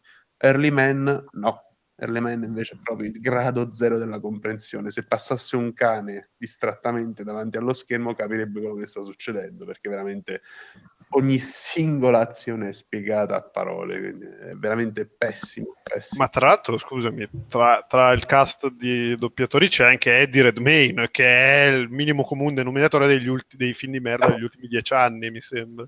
Guarda, io ti dico, non l'ho visto in originale, l'ho visto in italiano, e in italiano c'erano anche alcuni giocatori... Non, eh, cioè, vabbè. È una di quelle operazioni lì. Mamma mia. Comunque, più parlavi, più si sentiva la depressione che prendeva possesso del tuo corpo. È, st- mm-hmm. è una delle storie più commoventi del 2018. Tu che parli di questo film. Avevo le lacrime agli occhi. Quindi bene. va bene così. Va cioè, bene va bene sto cazzo, va bene, però... va bene, va bene, esatto, va bene sto cazzo. A proposito di sto cazzo, Winston Churchill. ah, che brutto film. Mamma ciccione del merda. Che tra l'altro questo l'ho visto anch'io non me lo ricordo così brutto. Però... Eh, ma come non te lo ricordi Beh, eh, attenzione, guardo... attenzione, senti il tono quasi aggressivo. No, no, no, no, infatti, voglio sapere come mai... Mani in faccia. Ma no, no, sono curioso di sapere come mai non l'hai trovato così brutto. Boh, no, io sono curioso di sapere perché tu l'hai trovato brutto. Allora. e, Attenzione, guarda... è in corso un'altra partita a scacchi, vediamo chi fa la prima mossa. allora, voglio, voglio ho roccato. Devo andarmi a, ri- a rivedere la mia recensione perché non mi ricordo quasi più niente. Ragazzi, è tutta roba che ho visto all'inizio dell'anno. Allora, mi ricordo bruttissima l'interpretazione di, di Gary Oldman. Mm, oddio, perché fa così schifo? eh, ho bisogno di tempo, si può passare al turno successivo? No, vabbè, io Scusate, ricordo no, che era... Vi, vi, ho davanti la recensione di Nanni Cobretti che è fantastica. Dice, la gente si incazza perché i film di Peter Berg sono retorici e, e celebratori e poi si esaltano tutti per questo che è altrettanto retorico e celebratorio, solo che invece che belle scene d'azione c'è un tizio che borbotta e urla travestito da ciccione. È, così, è, è la recensione perfetta, la sottoscrivo in pieno.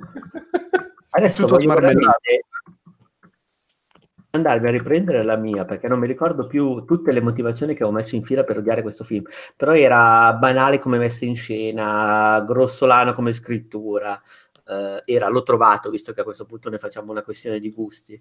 Uh, sgradevole nell'interpretazione, nel senso io capisco voler dare un Oscar a Gary Oldman che è un attorone perché ha fatto delle parti della Madonna, però Dario per questo film vuol dire proprio vabbè dai quest'anno tocca a te, te lo diamo così perché eh, veramente... È come, è come DiCaprio per Revenant, cioè... Sì, che non so che Revenant secondo me comunque può piacere o non piacere, ma... No, ho capito, ma la sua, inter- cioè, è la sua interpretazione meno giust- meno g- mm, premiabile Vabbè, per un In Revenant premi più che l'interpretazione in sé, premi lo sforzo, lo sbattimento. E alla fine forse qua è un po' la stessa cosa, cioè premi il lavoro di, di imitazione, suppongo. Beh, lo sbattimento è dei spettatori, però mica dei... esatto. Questo è Dunkirk che eh, no, ma ero, ero anche arrabbiato perché in effetti era un film che tra l'altro tra le altre cose mh, mm, adesso ce l'ho davanti alla mia recensione in effetti si oltre, celebrava tutto il coraggio di Winston Churchill così ma è un film pavidissimo nella messa in scena pavido, confezionato proprio in maniera eh, artificiosa in qualche modo per un certo tipo di pubblico ed è effettivamente l'equivalente dell'anno scorso di Bohemian Rhapsody e non solo per diciamo così la prestazione dell'attore che in qualche modo va incontro a un premio annunciato cose del genere ma proprio per non so come dire la, la pedanteria con cui viene messa insieme tutta la storia, per uh, la mancanza di verve, la scrittura piatta, uh, la mancanza di coraggio. Poi Mo- è assurdo perché è proprio l'opposto di Dunkirk che poi parla anche della stessa cosa in parte. Cioè qui è veramente mh, mm, goffo non lo so ti giuro. E Gary Oldman tanto leggevo leggevo le mie stesse recensioni eh, quando vuole si mangia il film però è proprio l'uomo giusto nel posto sbagliato. Nel senso che non, non, non vuole, si mangia il film, è un doppio senso sulla taglia del sulla personaggio. Stazza, sulla stazza, sì, sì, sì Ma è un film veramente retorico, che... il discorso finale, ti giuro, è proprio il cinema, è l'imitazione. Mi ricordo che c'era un, una recensione che ho letto tantissimi anni fa che parlava di, uh, oddio, quel film con Brad Pitt in cui aveva i capelli lunghi e c'era anche Anthony Hopkins, aiutatemi. Co- tipo dentro Joe Black? No, no, no, poco prima, poco prima. Eh, era ancora nel periodo Brad Pitt bistecone. Bistecone. Sì, era, oddio, Vento di Passioni. Ah, ah ok. Ecco, questa recensione Barbie. scritta non ricordo più chi, che diceva questo non è sano cinema americano, ma è la sua imitazione. E secondo me è proprio questa roba qui. Ecco, non so, lo metto sullo stesso piano anche della teoria del tutto, cioè questi film che vanno a prenderti un certo tipo di personaggi, un certo tipo di contesti, che si danno un sacco di arie, ma che poi in realtà come messa in scena sono veramente banalissimi, non dicono nulla di cinema, non, sono piacioni, non, piacioni o non mi piacciono poi. È paracu- no, sono d'accordo sì, che sia paraculo. Però c'è paraculo e paraculo. Cioè, secondo me, per dire, questo è, c'è il paraculo di Bohemian Rhapsody, che è un paraculo che comunque un po' ci mette il cuore, e questo è un film paraculo che proprio è paraculo fino alla fine, cioè paraculo ma fatto proprio dal, uh, da, da, dal tipo di Boris che conta i soldi, cioè veramente così non lo so, mi ha, dato, mi ha, mi ha proprio urticato. Cioè, e quando ho visto che ha vinto l'Oscar, io ti giuro, mi sono incazzato, ma in un modo feroce. Beh, io l'ho visto in lingua originale al cinema e non mi ha fatto così. A me non è dispiaciuto, l'ho guardato abbastanza volentieri, però è vero che è paraculo, è celebratorio a, a, a livello di fastidio, proprio perché non, non è come appunto Dunk, Dunkirk che mette in scena. Eh, non mette in scena il trionfo britannico, mette in scena, in scena il dramma britannico della, della, seconda guerra mondiale. Qui invece non, noi siamo i, i più grandi del, del, mondo, distruggeremo tutto, eh? e, cioè non c'è mai un momento in cui ti viene in dubbio che stiano facendo una cazzata, non viene eh, il personaggio appunto di Churchill è, è, super celebrato, non viene messo mai in, me- in, mostra il suo lato negativo, non viene, cioè alla fine viene detto che, che, ha perso poi perde le elezioni appena subito dopo la guerra o qualcosa del genere, però cioè è stato la persona giusta al momento sbagliato o viceversa e non viene mai messo in, in, in, dubbio che stesse facendo una cazzata, che abbia avuto tutto sommato culo alla fine. No, e, no, no, è vero anche quello. Beh, ho letto in recensione, adesso non ricordo di chi, non ricordo dove, che dicevano che in realtà il punto forte del film è dell'interpretazione di, um, del Churchill di... aiutatemi ancora perché so... Gary Oldman. Ero un ictus Gary Oldman.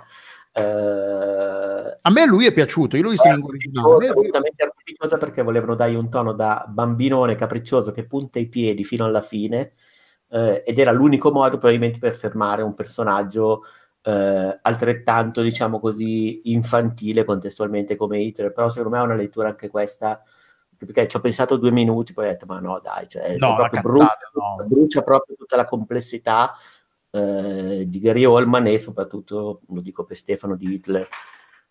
No, secondo me lui è bravissimo, è bravo, è bravissimo, è, è sprecato, ci si, eh, si è impegnato troppo per un film che non lo meritava, cioè è, è discut- è... Vabbè, cioè ha vinto i premi e no, si è impegnato troppo. Sì, eh, si, se ne può discutere, però cioè, a me il film non è dispiaciuto, l'ho trovato piuttosto teatrale. In, in, solamente che, che, che Oscar ha vinto, tra l'altro, anche miglior film?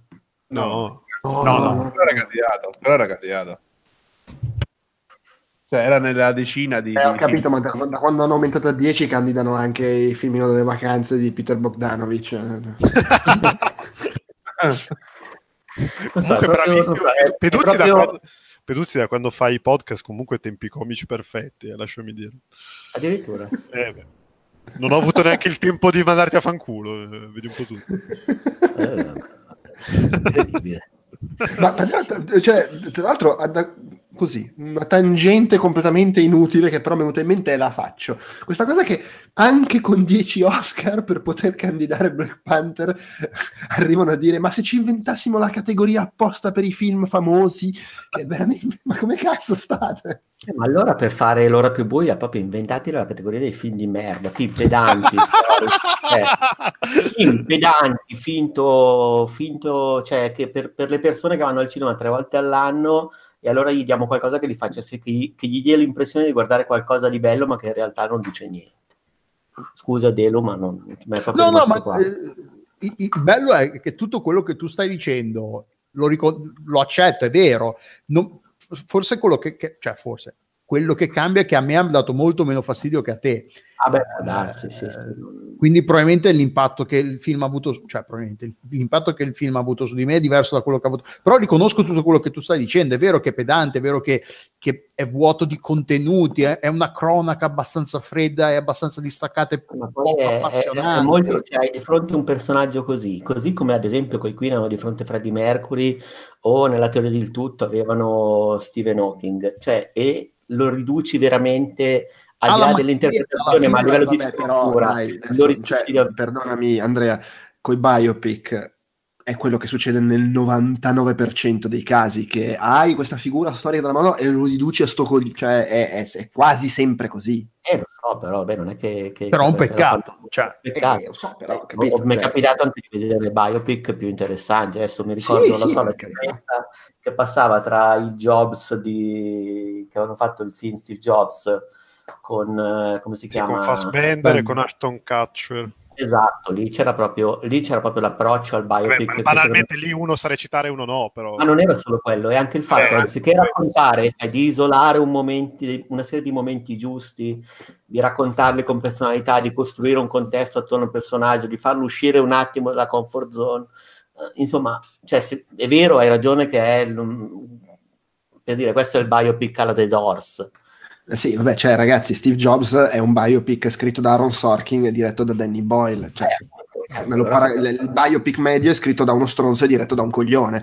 Esatto. Vabbè, è, è l'equivalente che- che oggi siamo- siamo moderati. Loggia degli anni 90. Ok, però almeno non celebriamolo, cioè quello è il- credo Sì, sia sì, sì. Eh, è chiaro, eh, lo so, eh, vabbè, però, il- il- ma infatti alla fine poi comunque finisce sempre che vince l'attore in questi film qua. E, Però Biopic e Biopic quest'anno celebreranno all'inverosimile Bohemian Rhapsody, stanno e snobbando. così come anche però ha- aveva vinto l'attore sempre di eh, La teoria del tutto, madonna che quello è un film e lì pure l'interpretazione mi aveva fatto davvero schifo cioè. Comunque, giusto per le stilettate, eh, ha vinto miglior attore e ovviamente miglior trucco perché è componente Vabbè, della. quello Ed, ed era candidato come costumi, fotografia, eh, scenografie e miglior film. Non regia, Sì, sì. eh, attenzione, questo dovrebbe farti felice. Eh, grazie, non, non c'era la regia, cioè quello lo giravo pure io. Eh, ma anche perché che cazzo, le nomination ce l'hanno Paul Thomas Anderson, Jordan Peele, Nolan, Del Toro. Ma questo è proprio un tipo di cinema che ti giuro, non- io capisco, cioè non, non lo so. Vabbè, ma basta, cioè basta, oh, basta, basta, basta. Eh, mi fermo, mi fermo. No, è perché sei partito. eh, quello. Ma tra l'altro, Delu, a te Deadpool 2 ti è piaciuto? È piaciuto, che- però è il film peggiore che ho visto quest'anno. Ah, Vabbè, ma mica male, Non puoi mettere nella scala di merda un film a cui hai dato tre stelle e mezzo, c'è davanti il tuo letterbox. Attenzione, No, vabbè, stalking. sì, infatti, non l'ho messo per la gag, però no, io, fi- io cioè, i film brutti li evito. Eh, non solo, io ne- è una Ti- cosa ti che un segreto, ci, ci provo anch'io e che a volte mi fottono. no, infatti è quello. C'è chi i film brutti, tipo eh, Alessandro di Romolo e anche eh, Fabio di Felice spesso andava a, film- a vedere film di merda. Di proposito. Consapevole che sarebbe stato un film di merda. Io l'ho sempre detto che vi ammiro, che avete tempo e voglia di andare a vedere film che saprete che saranno di merda. Però, cioè, eh, abnegazione all'arte del cinema, dedizione a- al, al- al- al giornalismo, al- al- all'informazione e andate. Io Sì, lì no, cerco tra di l'altro va detto che nel, nel loro caso è proprio secondo me anche un po' masochismo perché lo vedi che poi ci soffrono. Cioè io quando nei periodi in cui ho tempo a parte che ho la tessera flat quindi comunque non, non li pago i biglietti è già una cosa ma poi tendenzialmente manica larga mi, app- mi attacco al lato positivo. È difficile che un film mi faccia incazzare come Assassin's Creed l'anno scorso. Mentre invece questi qua a parte che pagano ogni singolo biglietto ma poi li vedi che proprio soffrono quando ne parlano nel film Sì, però quest'anno sono cambiate tante cose. là. L'u- L'unico film che ho visto con questo spirito è 50 sfumature di, di ca- cazzo, ne so, di colore, non mi ricordo. E, e quello sì, è stato terribile, lo sapevo che sarebbe stato è stato terribile. Ma è comunque meglio dell'ora più buia. Eh, C'è da dire che però è un film che parla di masochismo, per cui volendo ci sta. Volendo, eh, i- gli altri film che comunque ho potete andare su Letterboxd, ho messo nella flop 10. Invece quelli mi sono tutti capitati tra capo e collo, cioè non l'ho visto. Ci credevi? Sì, non è che ci credevo, però ho detto, sai che c'è, vediamocelo, facciamoci quattro No, risate, ci sta, manco questo, manco... Vabbè, quindi insomma, Delu, tu ti sforzi e dici che Deadpool 2, che pure ti è piaciuto, è quello che ti è piaciuto meno. Sì, alla fine sì, è il film peggiore che ho visto. Ne ho visti veramente pochi, però tra di quei pochi è, è il peggiore, che non è brutto, non è- però non è neanche niente di memorabile. Si ride, si guarda. Eh, un Vabbè, cinema però un cinema... Parli solo di film di supereroi, come sei commerciale, madonna, cioè, veramente, Madonna, no. sì, veramente, quest'anno sì, sono lo schifo commerciale proprio. Sellout totale. Va bene, eh, passiamo alle serie TV che penso si spera, forse dovremmo essere. Cos'è se c'è tempo? Ma che cazzo, vabbè, la gente qua compila la, sca- la scaletta veramente senza darmi un minimo di aiuto. Ad ogni modo, eh, 2018, eh, qui non, non ci limitiamo a cose trasmesse, non- anche se in realtà sul- vedo che abbiamo messo cose che in Italia ci sono arrivate, però non, non c'è come regola l'abbiano trasmessa in Italia. Ad ogni modo, di serie che già esistevano, eh, The Americans, è arrivata la sesta e ultima stagione, bellissima, velocissimamente, per chi non conoscesse, visto comunque una serie da- di buon successo, penso, se no non ne avrebbero fatto sei stagioni, ma non super eh, stra- stravista, straguardata, straconosciuta, eh, racconta di, eh, si ispira a, a fatti reali, al fatto che negli anni Ottanta in America c'erano questi illegals, spie russe del KGB che si fingevano cittadini americani, che imparavano l'accento, fingevano di essere americani e facevano il loro lavoro di spie là e, e racconta sono Kerry Russell e Matthew Reese che sono due sposati, una coppia americana con due figli ign- ignari eh, che i loro genitori sono in realtà due spie russe e nel corso di queste sei stagioni raccontano la loro attività eh, quello che fanno e, e sostanzialmente ci sono in parallelo da una parte il lato più spionaggio, thrilling della serie che ti mostra cosa combinano e dall'altra è il racconto comunque di una famiglia, ovviamente estremizzato perché non è una famiglia proprio normale, però è il racconto di una famiglia, rapporti interpersonali, anche poi hanno la sfiga che hanno come vicino di casa un agente dell'FBI che insomma non aiuta quando fai la spia russa. Eh, e è scritto benissimo spesso diretto in maniera incredibile con delle scene anche d'azione molto belle eh, o- un bel lavoro anche sulla colonna sonora non troppo piaciona ovviamente anni 80 ogni tanto ti piazza la canzone pop che funziona però mh, non esagera mai colpi di scena che t'ammazzano eh, molto bravo anche nel giocare sul fatto che ti mostra due protagonisti con cui empatizzi perché segui le loro storie eccetera ma che comunque fanno delle robe a tratti veramente indicibili e, e ti fa vedere anche loro come patiscono in maniere diverse queste cose. Le prime quattro stagioni per me sono un capolavoro totale. Eh, la prima forse un po' il limite che c'ha quella classica prudenza della prima stagione, mh, episodi un po' autoconclusivi, però veramente bellissime. La quinta è un pochino un calo perché paga un po' il fatto che nella quarta stagione si risolve il destino di alcuni personaggi e poi ne senti un po' la mancanza, però comunque secondo me è bella. La sesta è una gran ripresa, ha un finale strepitoso, eh, fa delle cose fantastiche, c'è un confronto a un certo punto fra personaggi che dura 5 minuti, lo guardi sembra che stia durando 5 giorni per quanto è teso. E finale stra emozionante, poi c'è ti piazza lì una canzone degli O2 in una scena che dovrebbe essere super pacchiana, invece è fantastica. Eh, veramente, veramente bellissimo. Se non l'avete visto, recuperatelo. È su Netflix. Credo solo le prime cinque stagioni. No, il cazzo, hanno Solo la tolto- quinta. solo la quinta perché hanno tolto le prime quattro. Io ero, ero rimasto alla terza e l'ho smesso di vederlo per un paio di mesi, ma hanno tolto. Eh, non sono più in pari, diciamo, dovrei recuperarlo diversamente. Ah, pessimo, pessimo. L'hanno trasmesso su, su Fox, Sky, quel cazzo, quello Sì, che è. Stanno ancora sì. trasmettendo. Ok, eh, beh, eh, eh, l'hanno trasmesso l'estate scorsa la sesta stagione, vedo, poi adesso magari lo stanno replicando, non, ne ho idea.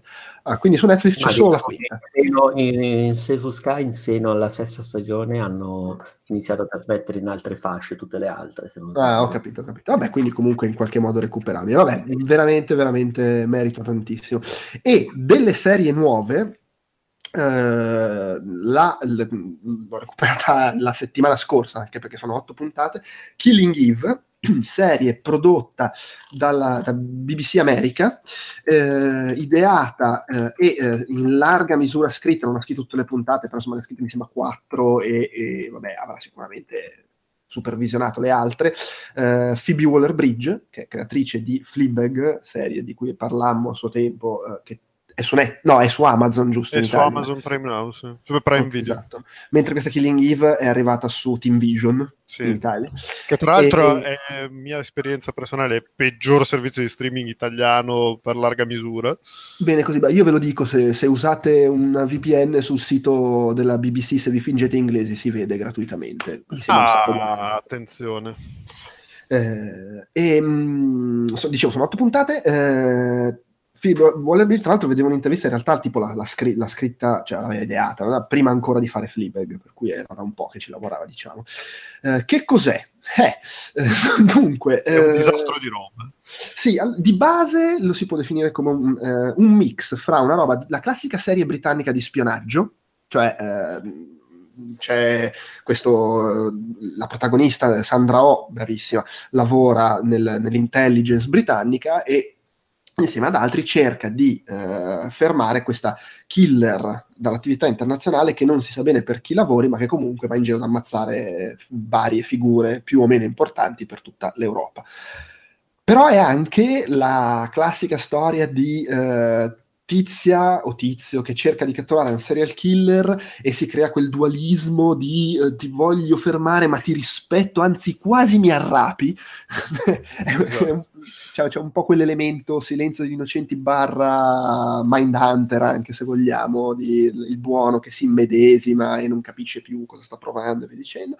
Eh, il tutto comunque, quindi volendo sono cose che abbiamo già visto, però filtrate innanzitutto da uno sguardo interamente femminile, se vogliamo, non che non ci siano personaggi maschili, però c'è proprio un approccio diverso, i, pers- i protagonisti, le protagoniste, anzi, sono donne, eh, e si vede che è proprio, c'è proprio quella cosa lì del, è una roba che ho già visto, ma non con quest'ottica qua.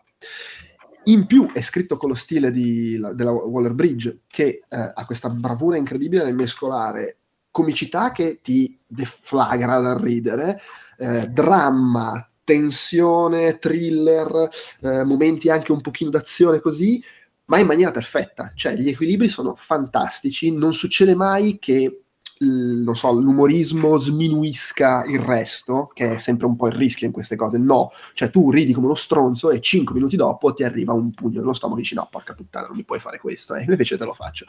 E quindi fantastico anche proprio con questi cambi di stile, di approccio e anche poi soprattutto a questa cosa che eh, sembra proprio programmatico, il fare spesso quello che non ti aspetteresti, cioè l'andare contro il cliché. Ci sono i cliché, ma te li ribalta. Le prime due puntate, appunto, ha molto questo taglio da uh, spionaggio, uh, investigazione, eccetera.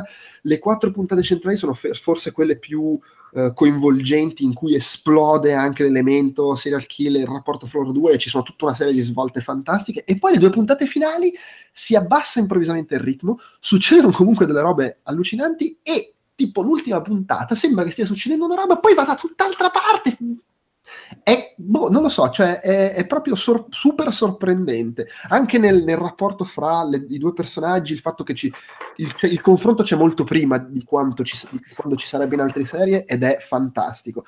L'attrice che interpreta il ruolo della serial killer, eh, vale a dire Jodie Comer, cioè, boh, è fuori dal mondo, perché oltretutto è pazza completa il personaggio e passa da uh, piange, ride, so- sopra le righe, ma comunque intensi- il cast è fantastico perché anche tutti i, gli attori di contorno sono tutti molto bravi, tutti caratteristi e gli stessi personaggi di contorno, anche lì, sono magari un po' cliché, ma poi si evolvono in maniere imprevedibili perché ad esempio c'è il personaggio della, del capo di, di Sandra che è una figura appena tratteggiata, molto classica per due o tre puntate, poi all'improvviso c'ha un'evoluzione bellissima, completamente così fuori dal nulla, ed è un personaggio fantastico anche lei.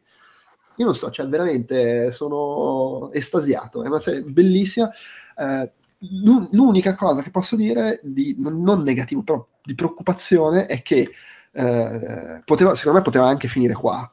Eh, eh chiaramente con un ultimo episodio un pochino diverso, perché invece c'è questo ultimo episodio che poi lascia discorsi aperti, eccetera, eh, è evidente come pens- l'hanno rinnovata a trasmissione in corso perché è stato un successo diciamo, è partita che non se l'aspettava nessuno e poi è esplosa mano a mano, passa la parola. No, però in realtà vedevo, vedevo, un'intervista oggi, dicevano che l'avevano in, la, la seconda stagione l'hanno annunciata che praticamente non avevano ancora trasmesso il primo episodio. Ah, ok, mi, mi ho perso questa cosa. Ma cioè, è evidente che ci sono le basi per andare avanti. E tra l'altro, per andare avanti, devo dire, cambiando anche abbastanza direzione, volendo. Quindi ci Beh. può pure stare. Secondo me la cosa importante è che non diventi che adesso poi vanno avanti per sei anni col tira e molla del gatto e il topo di loro che si inseguono, perché lì diventa la classica. Diventa classica. tipo Death Note. No, beh, ma anche, cioè, non, non credo anche perché Phoebe Waller-Bridge ha fatto due, due, serie che si sono interrotte dopo la prima stagione e... Eh, ma in realtà Fleabag, si... Fleabag la fanno la seconda, e eh, poi sì. ha deciso di farla. Ah, sì, okay. sì, sì, eh, vabbè. Però comunque ci hanno messo un po' di tempo e, no, no, erano certo. entrambe robe che se fossero che, che cioè, se finivano dopo la prima stagione dicevi vabbè ok eh, nessun problema eh, cioè, se rimane lei a scriverle, comunque a supervisionarle, mettila giù come vuoi, eh, bene lo stesso. No, no, certo, io ho massima, massima fiducia, eh, però sì, cioè, speriamo che, che, vada avanti bene, ma in ogni caso queste otto mm, puntate assolutamente da, da guardare. Poi la, la, la cosa bella è che secondo me ci fa un po' scampare dal pericolo di normalizzazione anche dello sviluppo dei personaggi, eccetera. E sono anche loro due, i due personaggi, perché comunque non, non sono eh, come dire, eh, banali, monotematici, cioè la, la, eh, nella stessa scrittura dei personaggi riesce spesso a pigliarti un po' per il culo, se vogliamo, perché la cattiva, la serial killer, è, è un personaggio molto ricco e in certi momenti tu sei lì che inizi anche un po', non dico immedesimarti, però inizi a capirla, ah no, però insomma un po' empatizza e proprio in quel momento lì fa una roba indicibile che sì. no minchia, no ok, questa è proprio malata, lasciamo stare. Sì. E la stessa personaggio positivo, che sicuramente il personaggio positivo ed è anche un po' il classico personaggio eh, al, che fa un po' da avatar dello spettatore, perché alle prese, almeno inizialmente, con una roba molto più grande di lei, eccetera. È un personaggio positivo, ma comunque pure è un po' una merda ogni tanto si comporta, cioè fa robe discutibili e mh, mm, anche per magari egocentrismo, via dicendo. Quindi sono personaggi anche un po' sfumati. È, è bellissimo il rapporto col marito, che tra l'altro si diceva, dicevo prima della visione femminile, il marito è, eh, è il classico ruolo che di solito al cinema fa Sienna Miller, la moglie a casa che si preoccupa. eh, però anche lì fatto bene, no, veramente, veramente recuperatela in un modo o nell'altro perché proprio merita, merita tanto. Sì, l'ho recuperata negli ultimi due giorni devo dire molto bella, mi è piaciuta molto, poi vabbè io sono, sono una fangirl di, di Phoebe Waller-Bridge, però sì, fa, la, la, la, sua bravura nel fare appunto robe divertenti che cambiano registro, ri, registro e diventano robe eh, super tese, comunque con una bella storia spionistica eh, comunque con un sacco di appunto, personaggi secondari che poi hanno l'esploit e diventano tipo il mio personaggio preferito. Eh, colpi di scena, cioè molto bello, molto, molto bello. Io credo sia una delle più brave a scrivere che siano in, in giro sì. A, al momento e all'interno della stessa serie comunque se tu guardi fra le quattro puntate che non ha scritto lei sono comunque belle, ma lo, la vedi la differenza nelle, sì. proprio nelle piccole cose, nelle sì, piccole sì. cose che ti infila qua e là e che magari un po' mancano nelle altre puntate. Vabbè, visto che stiamo parlando solo io e te, dimmi, dici te cosa vuoi menzionare. Eh, allora, la, la, serie più ganza, la, nel senso di stagione, di roba che sta continuando, è Marvelous Mrs. Maisel, la seconda stagione, perché già la prima stagione era una roba fenomenale, che era uscita tipo a cavallo dell'anno scorso, per cui ne avevamo parlato. Ma si, si chiama La Fantastica Signora la Maisel? La Fantastica Signora Maisel, sì. Ok, eh, sì. E, che è, una, è un Amazon Prime Video speciale, cioè esclusiva di Amazon Prime Video, eh, che è questa serie comedy, dramedy, chiamatela un po' come volete, ambientata negli anni 60, eh, di questa appunto fantastica signora Maisel che è... Eh, che vuole, vuole, sfondare, vuole crearsi una carriera nel mondo della stand-up comedy, però appunto sono gli anni 60 e c'è un po' tutta quella visione tratto di mh, famiglia ebrea, per cui conta la carriera, comunque sei la figlia di uno eh, alto borghese che ha un lavoro in un contesto familiare ben stabilito, per cui sei la moglie che dovrebbe solo sfornare i figli e stare a casa, e questa invece vuole fare carriera dissacrando su tutti. E, ed è fenomenale, cioè, è bellissima a livello tecnico perché è una ricostruzione di quell'epoca così bella da, che non la vedevo dai tempi di Mad Men. Eh, interpretata benissimo perché c'è Rachel Broshannon che è la protagonista che è bravissima a fare tutto quello che fa i, i momenti seri, i momenti comici eh, perfetto è bellissimo poi è bellissimo. sì, no, è, cioè, è, veramente bellissimo io lo, e... lo, guardo, lo, guardo, con mia moglie sia nella prima stagione che nella seconda stagione a un certo punto c'è stato un momento in cui ho dovuto mettere in pausa e dire no vabbè E, no, sì, è bravissima e bellissima. E poi, vabbè, c'è tutto. Il fatto che oltre a lei, che è bravissima e bellissima, ci, c'è tutto un cast intorno di caratteristici straordinari, capitona- capitanati in questa seconda stagione da Tony Shalhoub, che Mamma Capitonati mia. comunque era bello, eh? Capitonati, è vero, bello Capitonati. Capitanati da Tony Shalhoub che, cioè, ma informissimo, cioè voglio, lo voglio protagonista di qualunque cosa, eh, bravissimo, divertentissimo, protagonista di alcune delle scene più divertenti di, di, di tutta la serie, tra cui quella de, dei lassativi. Vabbè, lasciamo stare. Eh, boh, cioè, veramente bella, veramente divertente. E la seconda stagione ha, ha, tra l'altro, secondo me, ha un po' questa cosa che è vagamente eh, ciclica nei confronti della prima stagione, nel senso che è non, non, tanto ciclica quanto ricorsiva, nel senso che prende, riciccia fuori delle cose, dei personaggi, delle situazioni che dici, vabbè, ma questa cosa la, me l'avevi già detta, me l'avevi già fatta vedere, eh? però le, li decontestualizza e li riutilizza per portare avanti notevolmente tutte le questioni sospesi dalla prima stagione, e la espande ne, e, ne, e alla fine consegna una seconda stagione che è anche meglio della prima, che era clamorosa. Quindi bene così, recuperato, tanto, tanto sono poche puntate, corte e, e divertenti e piacevoli, quindi merita. Confermo tutto. Bene. Mentre la serie più ganza del 2018 nuova è Maniac. Finalmente io e Peduzzi possiamo parlare di Maniac. approfonditamente. È bella, per, per, me non è la più grande. Eh, no, per me cazzo però è, è molto bella. Me, molto poi bella, tra l'altro, tra l'altro abbiamo, cioè, prima ho passato 40 minuti a dire che merda Netflix, poveri stronzi che producono solo merda. Maniac è una serie prodotta in esclusiva per Netflix da tra l'altro Kerry Choji Fogunaga, che è quello che alcuni si ricorderanno per aver fatto la prima stagione di True Detective. L'unica e... stagione di True Detective. No, dai, la, sec- la seconda, è, la seconda non è, per alcuni, per molti non era così. Non era io difendo la seconda. No, ma a me non ha fatto cagare. Eh, mi, piace, mi, è piaciuta di meno, ma non mi ha fatto cagare. Vabbè, sì, eh, no, poi si può discutere. Io vi ricordo che secondo me no, la sparatoria della seconda si mangia il piano sequenza della prima.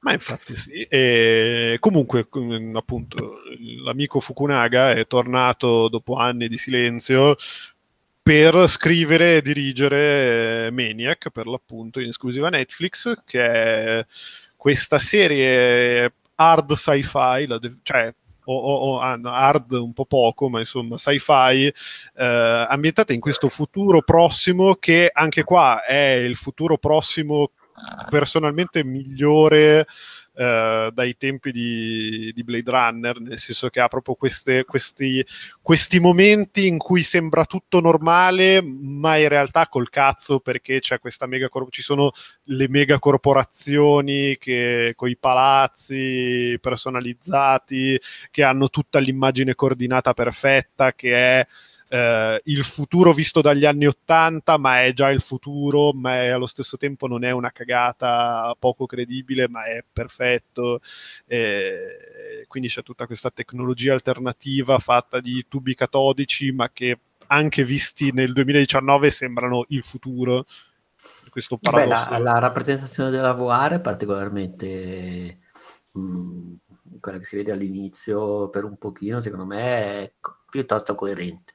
No, no, infatti ha, ha proprio questa, questa, immagine coordinata, la chiamo, eh, che vabbè, non è la definizione più giusta, però insomma, eh, ha questa, questo universo narrativo super seducente, super azzeccato, che, che ti tira dentro. Padre, il padre evitante che sta... Ah, fantastico. Quella secondo me è la roba più figa. Eh, appunto, ha tutte sa- le varie sacco, trovate. Esatto, ha un sacco di trovate sci-fi che per tutti gli scimmiati di sci-fi non si vedono appunto dai tempi di Blade Runner e...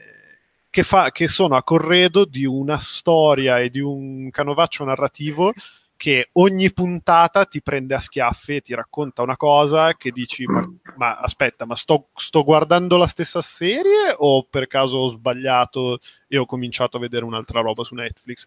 Perché veramente parte con la storia di questi due tizi che per un motivo o per l'altro hanno dei problemi mentali, tra l'altro, quindi neanche una roba di cui si parla spesso e volentieri nei media di intrattenimento.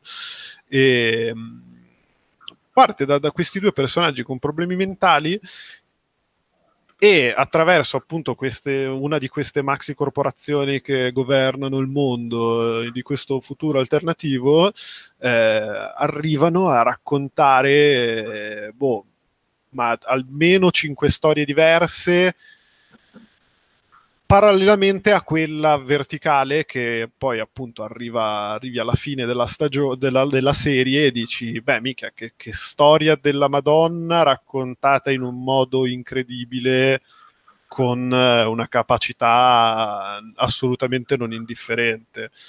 Eh, bello, bello, bello, bravi, datemene, datemene, ancora, ma in realtà no, non fatelo, fa, lasciate che, che, si concluda con la prima stagione, con l'unica stagione, bene così. Eh, potrebbero, potrebbero, fare una serie antologica. Potrebbero fare una serie antologica, ma poi c'è il rischio che diventa la seconda, la seconda stagione di True Detective, e non so se sì, sono così sì, contento. Sì. Ma allora, a me, se posso aggiungere qualcosa, allora, è piaciuto moltissimo, forse un pochino meno che a te, nel senso che eh, vabbè, ho apprezzato tutto il discorso che fai, la fantascienza. Eh, in effetti, quando dici sembra di vedere un'altra cosa, cioè, secondo me c'è anche un gioco eh, consapevole quando passano, diciamo, da una dimensione narrativa all'altra, di fare quasi zapping tra una serie di Netflix e l'altra, perché poi tra l'altro l'estetica anni 80 e non è eh, che pertiene solamente il presente e la messa in scena, ma pertiene anche uno dei racconti sì, se sì, ricordo male, ed è effettivamente molto uh, stile Netflix, nel senso che proprio sembra uscire dall'algoritmo. Uh, Ma tra l'altro, tra l'altro e... scusa, la, la capacità eh. poi comunque costante di tutte le storie e per quanto anche all'interno delle diverse storie i cambi di registro, comunque la costante sono gli schiaffi in faccia. Sì, cioè, arrivi, arrivi, alla fine, perché... arrivi, alla fine, di quasi ogni storia e minchia ti arriva uno sto schiaffo di oh, ma comunque ti stiamo raccontando di sta gente che non ci sta con la testa e dici porco zio, cioè, boh, clamoroso. Beh, clamoroso tutto, poi anche il contenitore, diciamo così, delle varie storie, secondo me.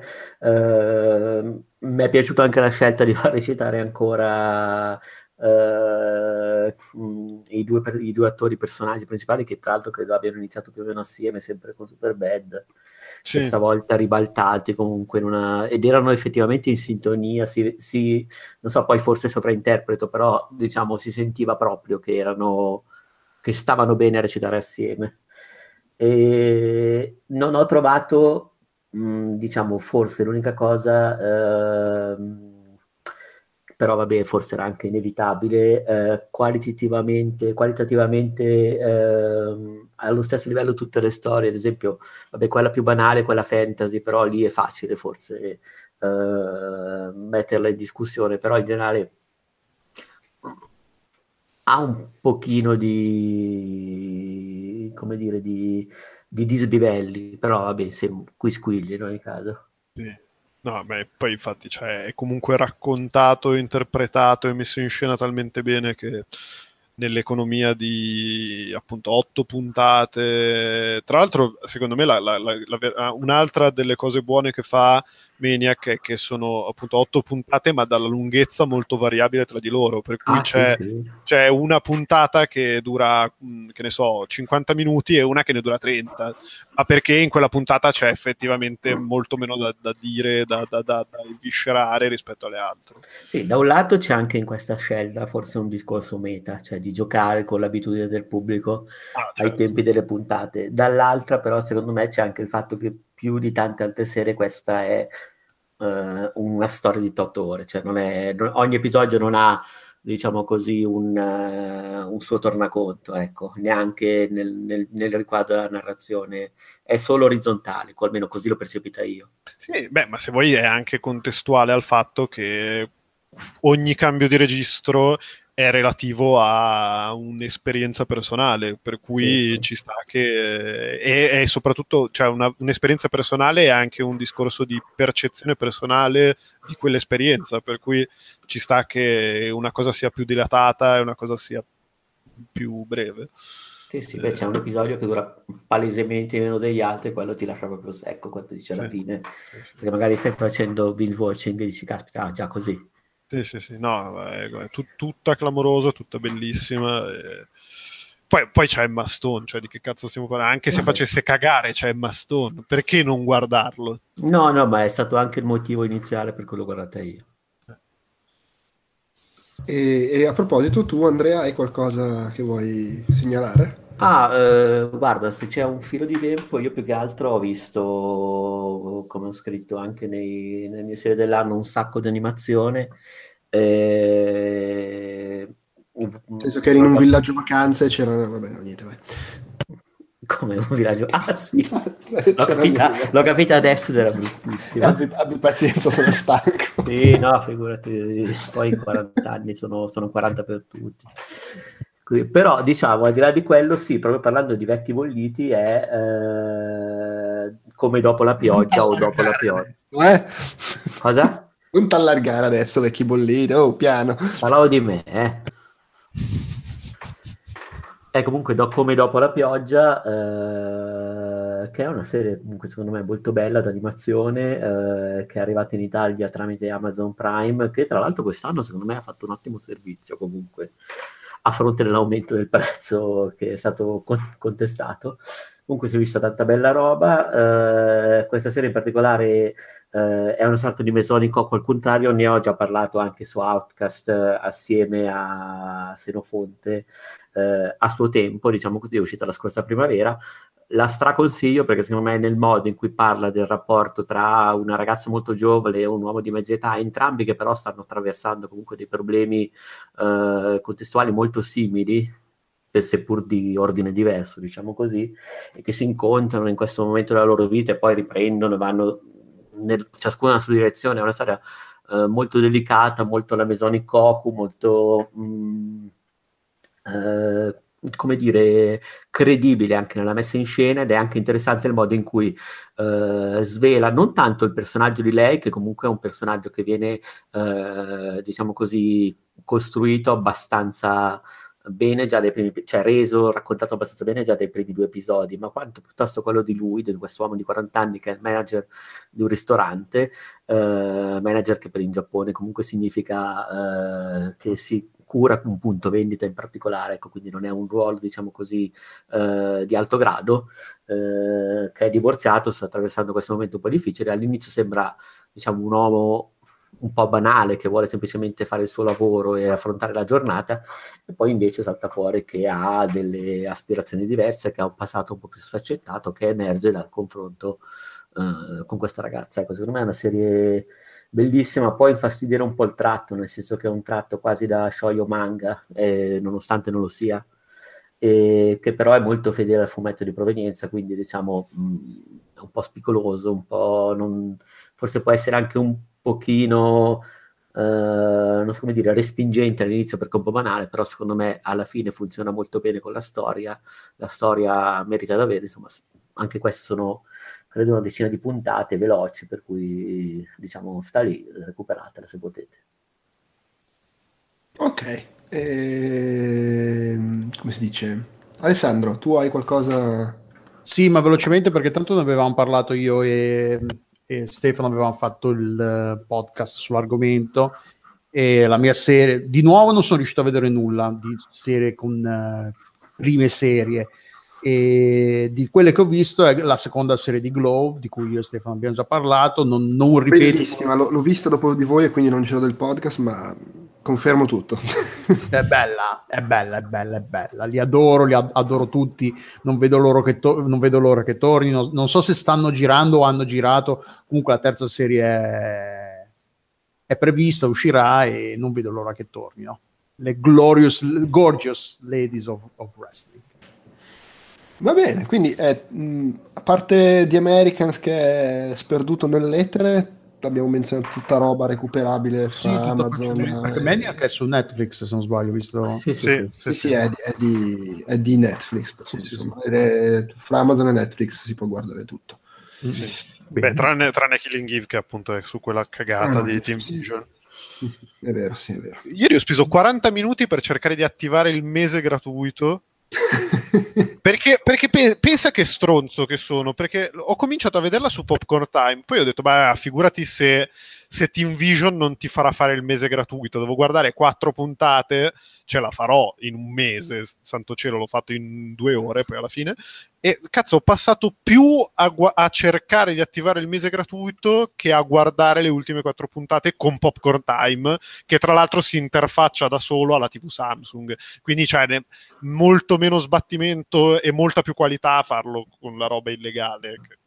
Andassero a fanculo. Eh, vabbè, ma è, un po', è sempre un po' la, la costante quella. Se le, Vabbè, certo. sono, sono, sono, come, come, sono, come, gli streaming di Reddit che, fu, che, sono in alta, sono in qualità tipo quattro volte la qualità di SkyGo, che è un servizio che paghi 80 euro al mese, ma siete scemi nel cervello. Beh, no, non SkyGo, SkyNow. SkyGo fa schifo, ma te lo tirano praticamente dietro gratis. No, SkyGo, sì, SkyGo è incluso nel prezzo dell'abbonamento. Il problema è che l'abbonamento di Sky costa 80 euro no, al okay, mese. ma nessuno fa l'abbonamento di Sky per SkyGo. Ah, no, è no, un, certo. è, un, è un di più. Cioè, non, sì, sì. cioè nessuno sta Comunque andassero a fanculo uguale, ecco, è quella la base. Sì, sì.